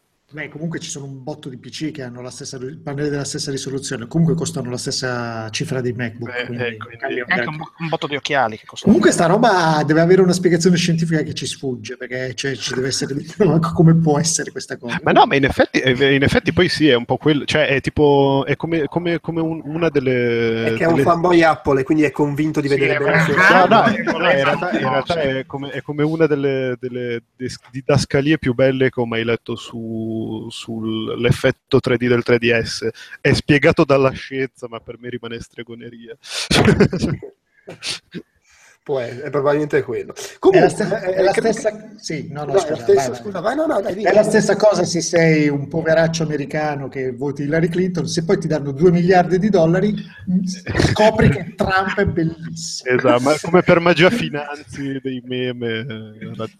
Siccome credo sia la seconda volta, forse la terza che ci fanno una domanda in diretta. Quella emozione, champagne. Vincenzo Mirto che ci chiede. Quedex, ma il costo di un PC in grado di fare le stesse cose di PlayStation 4 Pro? Eh, viene a costare, no, non eh, le stesse cose, si può fare solo un po' di più, Mirto, te lo dico così, perché non c'è più. modo. Ma quanto di più costa? Eh, Cioè la, ma- la- la prossima- l'approssimazione più vicina possibile fa un pochino meglio di PlayStation 4 Pro. Vogliamo Sì, uno chassis completo, cioè tutto ci deve essere dentro. Aspetta. C'è una roba che attacchi a un monitor e c'è tutto e funziona. Ok, l'ho fatto l'altro... Controller, eh, quello, quant'è? ah, anche controller? Allora Beh, vabbè, mouse e tastiera. Nel caso del PC può essere considerato viene un controller. 6, 680. Però è un po' meglio, eh? È un Ah, po' un po' meglio. un po' meglio, un po' meglio, un po' E ci guardi magari Blu-ray 4K? Sì, No. eh, no. No, No, perché sul DVD, lettore. Non c'è, lo sai che non producono il lettore ancora per i 4K per PC, non, non ce n'è nessuno in commercio. Eh, ma perché è un po' il mercato degli sfigati, diciamoci la verità. Vaffanculo. Comunque, detto questo, eh, di? Vuoi, vuoi mettere a spendere 600 euro per giocare con le frequenze e andare a, a Mamma mia. una, una barchetta Sai. di, A bruciare tutto per la pasta conduttiva messa male, vuoi mettere il grande divertimento. ah, perché vengono in questo podcast? Mi chiedo se sempre. sei coglione è anche un po' un problema tuo che bruci tutto con la pasta conduttiva messa male, abbi pazienza. Tutto questo perché non usate in Octua. Eh. E comunque più- sarebbe più silenzioso di, di PS4 Pro. Un bel, Noctua, un bel dissipatore Noctua da 100 euro e via. Dai. Eh, oppure liquido, oppure liquido. Chi non Eh, vuole spendere 200 euro in più per averlo un po' più Per, silenzioso? cioè, per averlo silenzioso, eh, scusa. Eh. No, non costa 200, c'è un cinquantina di euro in più, si può fare. Secondo me Questo, un sacco di gente se gli dici che con 200 euro può avere la moglie più silenziosa. Eh, a me è un po' diverso, però. Beh, ma è, eh, è- è tutt'altro di tipo di hardware. Ma i sicari rumeni costano così poco in Francia? Ma c'è anche le tette più grosse. Comunque sì, si può fare con quella cifra lì dentro un bel case HTPC di quelli bassi che sembrano gli Ma no, ma, per- ma perché stereo. basso? Ma scusa, ma se vuoi essere PC esagera, no? Eh, Ma Dai. c'è- se c'hai uno scaffale dove un, bel metterlo... full, un bel full tower, via, dai. Ma scusa, ma un PC che fa le stesse cose di PS4 Pro nel senso che gira Uncharted? Eh, quello temo che... Si Può chiama mangiare- PS4. Guarda, quello. puoi far girare Uncharted su YouTube e ti diverti anche di più. vedi, vedi, ha ragione Pocotto. È per quello che non ce l'abbiamo, perché non è divertente. No, Uncharted è inutile, è dannoso. Ha, fa- fatto, Beh, ha fatto l'effetto scream anche, Io lo dico solo nel caso qualcuno di Sony si sta ascoltando, se volete farlo fatelo lo stesso, magari lo proviamo comunque. Ma ve lo insultiamo lo stesso, tanto è brutto. Peraltro fra 15 minuti esce Forza Motorsport Horizon 3 su Windows Store. Vi faccio notare che graficamente è più fluido, però non supporta l'HDR perché non si sa per qualche Beh, non, ha- cazzo. non ancora, no, non ancora. Guarda che guarda che io ce l'ho, spoiler. Spoiler e... Eh sì, Spoiler E della non, eh, sì, esatto. No, in, in realtà le, le patch eh, deve uscire una patch correttiva perché ha, eh, all'inizio, al lancio, l'hanno fatto, l'hanno ottimizzato alla grande per, per i 30 e poi per il, perché in realtà è già uscito, però è uscito solo per Beh, la sì, Ultimate, l'Ultimate Edition, sì, che usciva tipo boh, 4-5 giorni prima dell'uscita ufficiale. E al day one universale dovrebbe uscire, o comunque vabbè, nel- nei- per la prima settimana dopo il lancio dovrebbe uscire una patch che eh, rende tutte le prestazioni a 60 fps nettamente più stabili perché adesso sono stabili ma comunque su tipo io faccio un pochino di fatica. Se, se io ho una 970 con l'i5 vabbè sai meglio di me cosa c'è nel mio PC visto che l'hai aperto. E, e io faccio un po' di fatica su a, a fa- mantenere i 60 con le configurazioni alte e- però sì, a quanto pare deve uscire questa patch miracolosa che stabilizza un po' le, le prestazioni, anche perché poi leggevo oggi di Ars Technica un- che hanno provato a farlo girare a 4K con una 980 Ti overclockata e, e anche loro tipo a 60 hanno avuto, cioè non, non riuscivano a farlo girare a 60 perché gli ballava tra 30 e 40. Invece una domanda tra il tecnico, il meno tecnico e la bestialità. Io ho notato nel video tipo comparativo tra la Sì. versione PC e la versione One, One, sì. tipo nel caso della One c'era il motion blur che era tipo attivato e le cose, in quella PC era più pulita ma senza quella cosa. Ma a me il motion blur sembra una roba figa da avere in qualsiasi ambito di movimento. Come mai? Eh, ma in realtà è un po' diverso perché mh, eh, secondo me, cioè io poi non ho fatto i test, eh, quelli anali da, da Ars Technica o quelle robe lì, eh, però l- la netta impressione che ho avuto è che eh, la versione Xbox One è tipo è 60 fps ma è 60 fps un po' credici.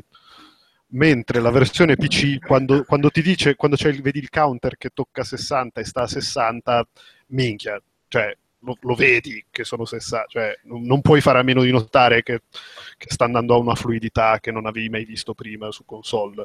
E a questo punto credo che sia dovuto anche un po' a questo fatto del motion blur nel senso che che evidentemente quello strato di blur ti serve per per mascherare gli eventuali cali di frame, che poi comunque, ripeto, Ma che io lo vorrei anche su PC. eh, che Eh, ma guarda che console- comunque la su maggior console- sembra più asettico e fermo, cioè nella sua stabilità e maggiore fluidità, mi sembra meno riuscita la qualità dell'immagine finale da un certo punto di vista in movimento proprio per questo, perché sembra molto come Jurassic Park al cinema, cioè una volta che hanno messo un estremo movimento di immagine, di blurraggio dell'effetto in CG si integrava molto meglio nel sembrare un'immagine realistica. Quindi da un certo punto di vista sembra meno definito su One, ma più credibile come risultato finale e più asettico e pulito su PC e sicuramente più fluido, ma anche meno credibile come resa visiva finale. Eh, Non so se mi spiego. No, hai- hai- eh, allora, secondo me,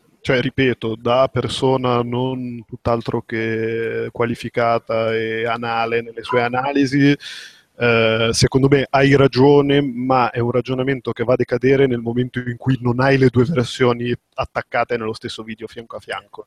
Nel senso che nel momento in cui vedi la versione Xbox One ti sembra figa e quando vedi la versione PC ti sembra figa. E, e tipo non ci trovi, cioè per, per trovarci quelle differenze che ci vedi nel video comparativo fianco a fianco, spalla a spalla, eh, devi veramente faticare e andare a fare la punta al cazzo.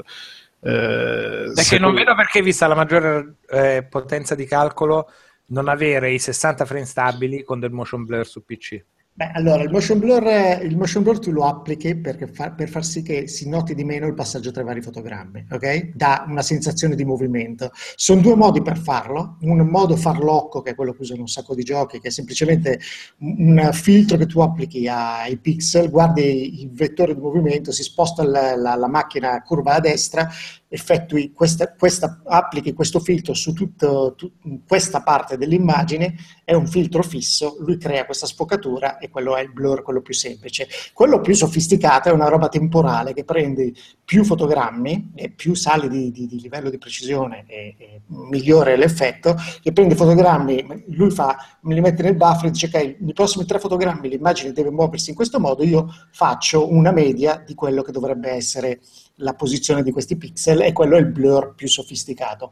Magari mm. dentro in Forza Motorsport hanno deciso di applicare questo e quindi il risultato è un po' diverso, è un po' meno appariscente di quello, di quello console perché, perché, probabilmente a 60 è più apprezzabile rispetto a quell'altro. Però è anche molto a gusti. Il blur in realtà è, ormai in tutti i giochi mettono l'opzione che spesso non è neanche ultra o eh, normale, è una roba tipo alto, medio, basso per farti capire che comunque guarda, scegli tu perché ci sono quelli che lo tolgono del tutto. A me il blur non piace, lo tolgono, mi piace l'immagine super asettica eh, in cui vedo i pixel che si muovono. Io spesso tolgo addirittura anche l'anti-aliasing per lo stesso motivo. Quindi eh, probabilmente perché a me probabilmente deriva dalla mia crescita cinematografica eh, forse è quello, però mi sembra più falsa cioè mi sembrano sempre molto fredde e molto da computer le robe non blerrate, probabilmente perché appunto il mio immaginario è più cinematografico e, e lì funziona così.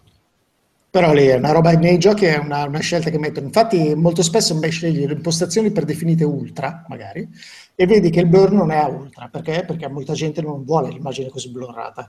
Quindi, fondamentalmente, magari te lo mettono medio dicendo, ok, poi scegli tu se vuoi che effettivamente faccia questo effetto qua. E in più è una delle robe più pesanti, il più delle volte, quindi eh, magari sì. ammetti una roba che all'occhio non è gradito a tutti e più ti rallenta le prestazioni. Sì. Comunque, vabbè, cioè in generale è un bel vedere. Eh, è un bel vedere e poi per fortuna hanno fatto davvero un, una conversione più, più, che degna e più che scalabile in diversi aspetti e quindi facilmente poi, poi tra l'altro se lo compri su Xbox One ce l'hai anche su PC quindi insomma eh, se... anche viceversa giusto? beh sì, sì, ma, cioè, sì, sì, sì. direi credo, proprio di sì. Credo di sì, sì, sì. sì, direi proprio di sì e, e quindi sì. Non è perché no, non siamo sicuri perché ah, no, no, stiamo, chiedevo, perché stiamo titubando troppo, lo però... prenderei su PC però al contempo se lo prendo su PC Beh, di base, di base di sicuro se lo compri su Xbox One lo ce l'hai anche su PC e quello sì però sai col fatto che mediamente i giochi costano meno su PC no, cioè, eh no eh. ma mi sa che no no lì quello costa uguale. da tutte le parti. Costa 69 ah, con la base ma effettivamente que- questo è un discorso interessante. Cioè, una volta che, che hai questo tipo di, di, realtà cross-platform, diciamo, tra PC e Xbox, una volta che vai a fare un taglio di prezzo da una parte, come influenza il mercato sull'altra? Beh, vabbè, cioè, ma se non lo influenza per Call of Duty, perché dovrebbe influenzarlo per uh, Forza? No, no, sì, sì, ma in generale proprio. Cioè, proprio l'idea di che a un certo punto su Steam c'è il grande offertone e la gente che ha solo l'Xbox One finisce col PC a comprarselo su Steam perché conviene rispetto a quello che costa sul mercato interno di Microsoft. O mi chiedo se seguono pari passo e ovunque sia disponibile costa sempre lo stesso. Eh, allora, io...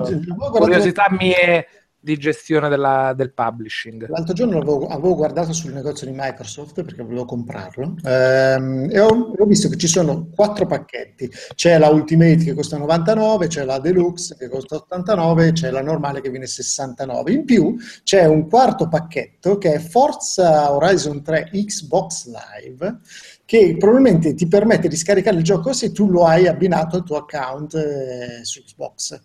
Mm. Eh, quindi è l'opzione soltanto per quelli che l'hanno comprato di là e te lo fa scaricare anche su PC. Eh, non so se automaticamente c'è la stessa cosa nel, nel, marketplace di Xbox, c'è la versione PC che qualcuno si è comprato sull'altra piattaforma e che ti puoi scaricare sulla versione Xbox.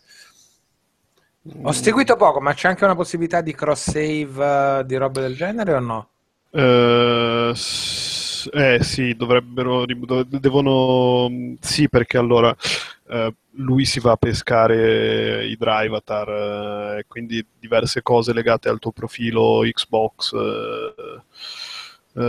storiche, diciamo se tu ovviamente hai, gioca- se hai giocato Forza Horizon 2 che era esclusiva Xbox One con il tuo profilo e decidi di passare a Forza Horizon 3 su PC ti ritrovi i tuoi costrutti, ti, ti, ti, ti trovi i tuoi passati mm, mm, mm. e quant'altro, quindi, quindi sì, eh, il salvataggio rimane dovrebbe, dovrebbe, essere nettamente legato al tuo profilo e quindi essere cross platform.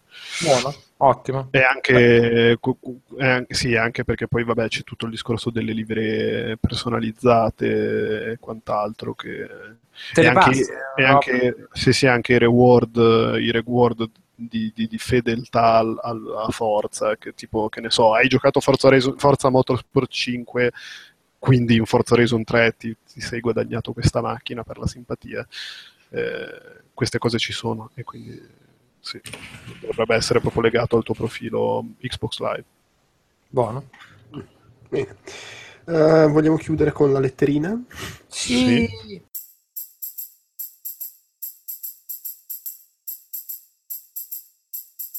La gente, la gente, la gente, ci scrivono la gente, la gente, la gente, ci scrivono la gente, la gente, la gente, ci scrivono la gente, la... La gente, la gente, la gente, ci scrivono la gente, la gente, la gente, ci scrivono la gente, la gente, la gente, ci scrivono la gente, la... Allora, ci ha scritto uh, su Facebook, in realtà ci ha posto questa domanda Rodolfo Mastrapasqua e volevo vedere se voi avevate qualcosa da dire al riguardo. Dice, Io forse ho già, ho già detto. Di, di, dice, guardando le immagini del Pax mi è saltato all'occhio quanto la realtà virtuale in casa necessiti di uno spazio apposito o venga molto sacrificata. Che sia lo spiraglio per la nascita di nuove sale giochi, eh, esistono già degli spazi gaming, magari il passo successivo saranno le stanzette VR e i, i cabinati stile House of the Dead con il casco per realtà virtuale dietro uno schermo che mostra ai passanti cosa sta giocando. Voi che dite? Eh, eh, secondo me sì, perché poi come, come, come anche tu ben sai, eh, alla GTC di San Francisco c'era un sacco di spazio dedicato a quelli che si inventavano gli accrocchi VR. Mm. Eh, tipo il gioco del parapendio, tipo il tizio che aveva il, il simulatore d'uccello e con, con tutta, con tutta... Non lo do io il simulatore d'uccello! Esattamente, con tutta, con tutta l'impalcatura con cui volare, eccetera, eccetera. Grande metafora, infatti. Sì, e, e, no, sì, insomma, cioè, secondo me queste robe qua, anche per il costo un po' proibitivo che, che, che, che hanno, che si ritrovano, eh, sono cioè o se le compra Cristiano Ronaldo e rimangono a un mercato di Cristiano Ronaldo oppure arriva l'equivalente del tizio del gestore della sala giochi apre la sala giochi e si prende sta roba in gestione e e boh, cioè, secondo me è, l'un- è, l'unico modo per rendere sostenibile quel tipo di mercato al di fuori appunto del circolo dei miliardari che finanziano le immagini filonaziste. Secondo me sì e no, invece. Cioè, trovo una grossa difficoltà nell'ambito del sociale sala giochi VR, che è quello della mancata uh, sicurezza del, di ciò che c'è all'esterno di, di te cioè, quando vai in sala giochi e giochi a Dance Dance Revolution o a Street Fighter, non sei mai escluso da quello che ti circonda, dal sociale, da quell'esperienza sociale che è la sala giochi, cioè da tutto quello che c'è intorno e attorno allo schermo quando giochi, che invece nel VR scompare, cioè la stessa volta che tu provi il VR, cioè l'ho provato, che ne so, l'altra sera il Vive a casa di, di, del buon Fabio con Talarico, l'essere immerso in un mondo e non avere la percezione del mondo reale che c'è intorno a te, l'essere immerso in un mondo digitale, non essere sicuro, eh, secondo me ti pone in una, in una situazione di in una sensazione di insicurezza, di, di, non certezza di quello che sei o di quello che fai o di come ti stai muovendo all'interno del mondo reale che comunque c'è e che comunque nel caso della sala giochi è piena di, di, di sconosciuti o di, o di incertezze che secondo me un po' ne limita l'appeal cioè la performance live del Dance, Dance Revolution è, è, diversa quando o dello Street Fighter o di quello che vuoi nella sala giochi, secondo me è diversa, cioè c'è, c'è un elemento di, di, di, isolarsi, di isolamento nella, nella realtà virtuale che secondo me un po' cozza invece con l'aspetto sociale che è quello della sala giochi. Quindi con tutti gli esempi non così traslati sullo squallore, è più simile a quello che mi posso immaginare una situazione del genere in un peep show privato, cioè in una cabina in cui tu sei un attimo più tranquillo e un po' più protetto dal mondo esterno quando provi una cosa del genere mentre invece ti senti molto vulnerabile quando sei in un ambiente VR con tutto un pubblico che ti circonda e questo lo vedi alle fiere, che ne so, c'è l'amico coglione che è il raffo della situazione che ti fa le corna in faccia mentre c'hai un visore VR, tu non te ne rendi conto, sei veramente molto vulnerabile quando sei al contempo in un ambiente sociale e al, allo stesso tempo in un mondo altro virtuale. Cioè lo vedo più come una forma privata o, o cioè ti comunica una certa insicurezza questo, però magari sono io adesso qua così. No, Poi beh, è beh. vero che il, sul gimmick della eh, voli, fai, fai delle cose che non potrei mai fare a casa, quindi sì, in parte lo vedo. Faccio fatica a vedere quel fatto della sala giochi che era la performance a Pac-Man, la performance appunto fisica, a un rhythm game, a un picchiaduro. Sei un po' troppo staccato da tutto il resto sei veramente un po' troppo staccato da tutto il resto perché quell'aspetto sociale dell'esco col gruppo di amici ti sentiresti sempre un po', secondo me, a disagio a inserirti in un altro mentre tutto il resto della tua socialità di cui tu non hai contatto, non hai una chiara percezione o sicurezza di quello che ti sta succedendo intorno. Sì, tra l'altro è un peccato che non ci sia Fabio perché Fabio ha fatto l'esperimento sociale più di una volta, tipo facendo serata con 10 persone in casa per giocare alla roba VR. E, e de- sì, cioè... però lì è l'entusiasmo del momento, era quello non, dubbi, sì. non ho dubbi.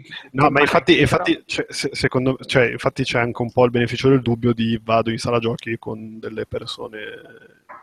Cioè io da solo prese, prese bene. a giocare da solo sala ah, giochi a giocare una roba VR? Ma mai. No, assolutamente no. Però se ci vai con il gruppo di persone prese bene a provare il simulatore di, di parapendio, boh, magari è diverso. La, secondo me la se- sì, però la separazione la, la, immagino sempre come una cosa che avverti come un, un handicap, come uno svantaggio.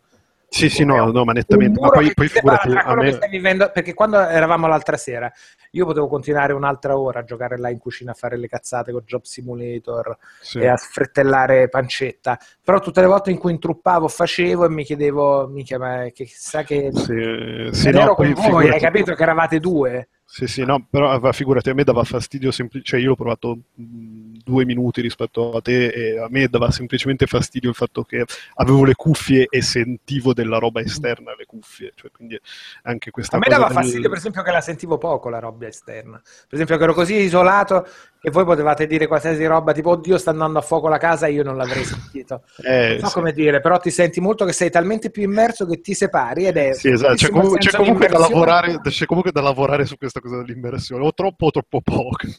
sì, no, che è la sua forza, però la immagino difficile in un ambito sociale no, certo. esterno, in cui tu eh, sei l'unico certo. là dentro sì, sì, sì, e tutti gli altri stanno fuori e ti danno i coppini, non so certo, certo. Beh, ma il modello del pip show che, di cui parlavi potrebbe avere un minimo di senso, che poi è quello che si è visto in 100 film di cyberpunk in cui la gente va dentro nei, nelle stanzette a pagamento e usa Però a quel punto la... è, è, quasi più la casa, hai capito? Cioè, ok che ti può mancare Sì, quasi più la casa, però, non, non, però la, la, casa ha il problema dello spazio. Quando sì. invece fai una sala giochi del genere, probabilmente ti farebbero lo, la, la, stanzetta delle dimensioni giuste per tutti i giochi completamente a tua disposizione. È come nel Peep Show, il problema sarebbe quello dello sperma altrui. Eh già, esattamente, esattamente. Sul, sul, sul, visore, su quello quella, che ti metti in faccia. Quella cabina un po' appiccicosa che non come mai sia così appiccicosa. Magari a livello di attrazione stile sala giochi o, o, o, o nei, nei, grossi centri di divertimento, tipo quelli giapponesi, può avere senso una cosa network, cioè un gioco in cui si gioca in 5 o 6 assieme dentro il mondo della realtà virtuale. Ah, Sì, sì. sì. L'ovulo che ti chiude intorno, la, il pod, quella roba lì. Sì. Io se fossi in quelli di GameStop ci avrei già pensato a questa roba qua. Perché, Vabbè, perché quelli di GameStop sono palesemente spacciati. Ma, sì, sono spaccia- Se vuoi, pe- magari pensano di campare con le tazze, quindi magari hanno ragione loro, se no questa idea di le- i negozi trasformarli in cinque stanzette VR potrebbe essere eccellente. Poi ovviamente mi dovete lavare il visore ogni volta che lo affitto, Minchia. nella lavastoviglie. Mamma mia, anche que- quella è un'altra roba molto importante, perché giusto anche lì l'altra sera faceva un minimo di caldo e era sudato il visore quando te l'ho passato. A me la volta che l'ho provato alla Games Week nello stand IGN, il fatto di provare il visore Oculus che hanno provato 14 miliardi di persone prima mi faceva abbastanza cagare. Beh, sì.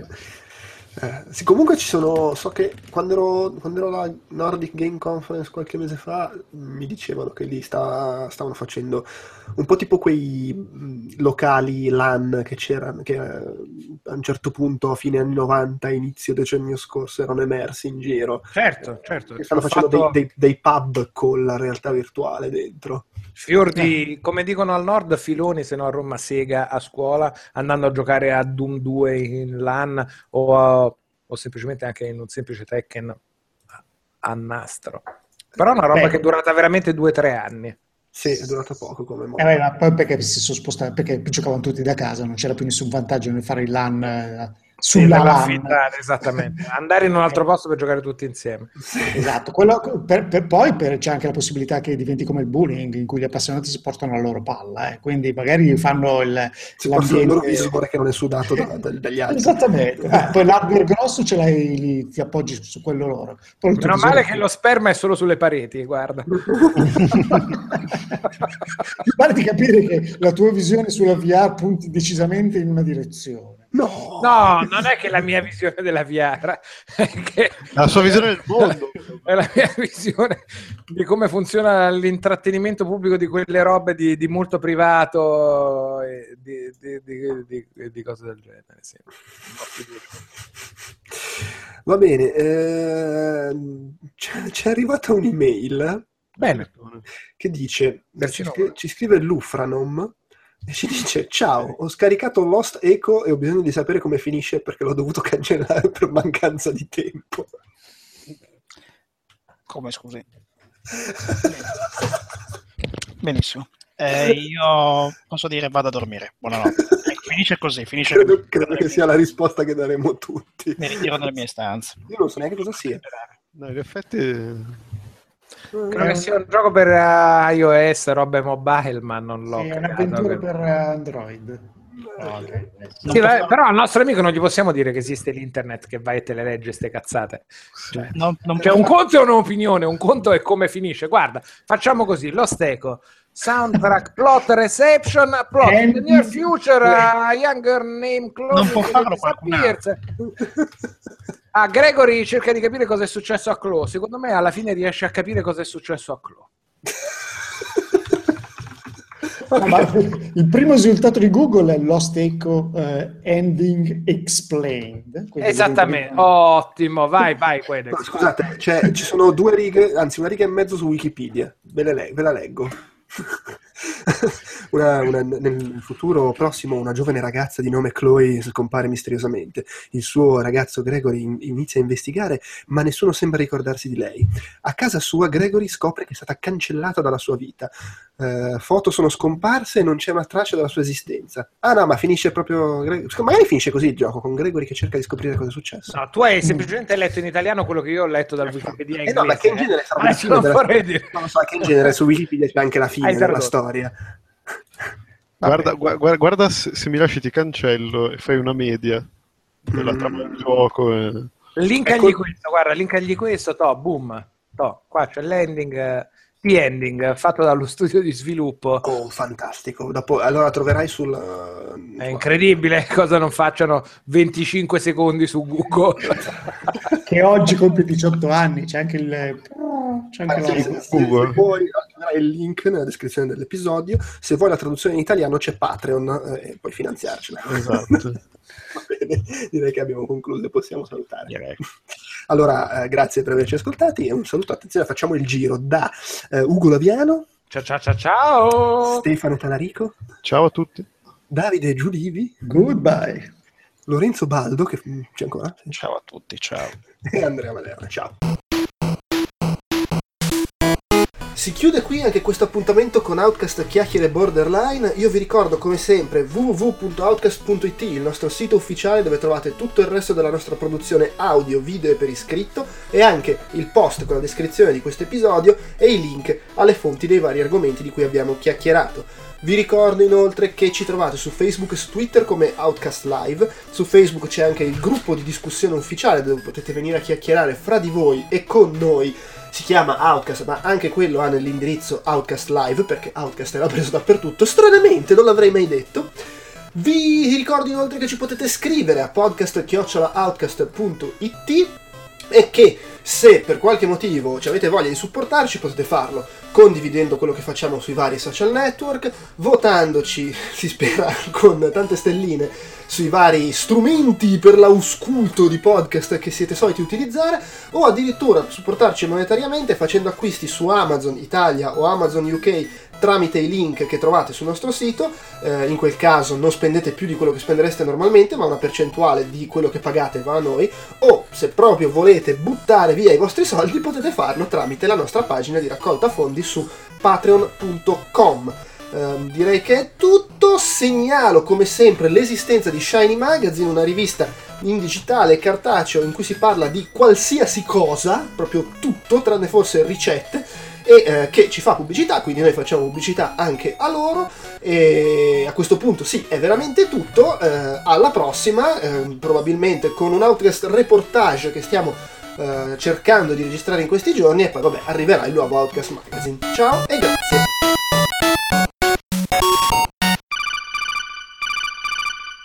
Mi sembra strano fare il chiacchiere senza, senza Delu che mette tutte le cose di cui chiacchieriamo noi. E infatti No, abbiamo però- tre cose di cui parlare.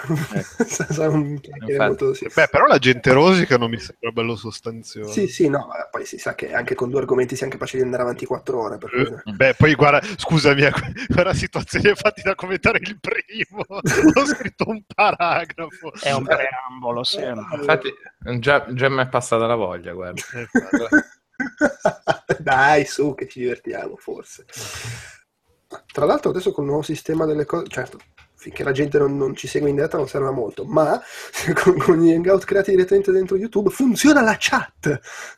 Eh, sì. Ah, ah però. Eh, Sì, bene. beh, certo, poi se non c'è nessuno che ci ascolta serve un cazzo la chat, però... Eh, meglio, cioè, meglio, meglio che non serve. Cioè, la chat di gruppo adesso c'ha gli ascoltatori qua in mezzo, in teoria. eh? Quelli No, pagati. no, no, no, su, su, su No, YouTube. Quella di, quella di Hangout è separata. Ah, su YouTube. Sì, Ah, separato, ok. esatto, è la chat sul canale YouTube. Beh, io tengo aperto lì se per caso qualcuno commenta. eh, Ok, sei pronto? Manda- sono, pronto a ignorarlo. Ma quanta, quanta- quanta gente partecipa nonostan- eh, normalmente a quelle robe là? Perché non, non me ne sono No, mai quanta gente ci ascolta? Allora, Io non ho mai visto più di quattro gente- spettatori. Ok, quattro spettatori, parecchio che siamo noi in genere. Che No, no, no. meno spettatori di partecipanti alla chat. Ha anche detto che non è che abbiamo mai pubblicizzato molto le, le- le cose, però Le, le grandi feature, le grandi feature. Poi abbiamo quanti? 36 persone paganti su Patreon, se- infatti per cui non è di che cui ti metà dello staff di, di cui metà è lo staff di Outcast. no, dai, non è vero. Numeri, numeri in, in declino progressivamente. No, scherzo. Vabbè, dai. Molto bene. Mentre invece normalmente è una curiosità che ho sempre una volta ogni due anni e poi me la dimentico, ma più o meno, ma quant'è che ci ascoltano delirare? Ah, mm, I numeri adesso oscillanti I e con, numeri. e con- e con sempre Allora, non fare l'Eurogamer della situazione, non gonfiare a cazzo di cane. No, no, non gonfio, puntualizzo. I numeri oscillano ovviamente a seconda dell'episodio e soprattutto c'è sempre il fatto che io guardo utenti unici, ma no- comunque c'è, voglio dire, una persona che ci ascolta da- da- dal lavoro, poi ripiglia da casa, poi lo scarica sul telefono, già sono tre utenti unici, in realtà è uno solo. Ok? Stabilito questo, mh, siamo sempre fermi attorno ai 700. Mm, va bene. Ma da anni, eh. Quindi 220 più o meno. Questo non lo so, però insomma sei sempre su quella cifra lì. 700 Eh, però, 700. Cioè. Sì, sì, eh, siamo sempre comunque, cioè tipo quando c'è un nuovo episodio, in alto nelle classifiche italiane di iTunes, il che probabilmente vuol, il che vuol dire che Mamma su- in Italia i podcast non li caga nessuno. Mamma mia. Abbiamo, abbiamo una famiglia numerosa, insomma. Però probabilmente quella è la massa critica oltre al quale devi essere un attimino più organizzato per andare. Se sei un coglione che fa le cose un po' a caso, puoi arrivare a quelle cifre. Sto facendo finta di non cogliere quello che stai dicendo su di noi. Ma soprattutto su di te, perché sei l'unico che organizza, quindi... Eh, sì, corrispondo alla descrizione che ho fatto. hai ragione, hai ragione. hai Attenzione, ragione. poi nel, ca- nel computo non ha messo i click su YouTube, attenzione. eh. Vabbè, ma quelli sono Eh, tipo i 40. gloriosi, gloriosi 30 click su YouTube. Eh, il record credo sia stato 120, una cosa del genere. Eh, madonna, eh, pipa i dai, fatti da parte. Eh, oddio, c'è da dire che se Monetizziamo. 120, considerando che facciamo 700 di, di utenti unici, non è neanche poco, volendo. A meno che non sia uno che continua a far ripartire il video così per sfizio. Col trattore in tangenziale andiamo a monetizzare. Esattamente. Va bene, dai, cominciamo. Allora, sta andando tutto. Cominciamo con un bel rutto subito. Ah, vado.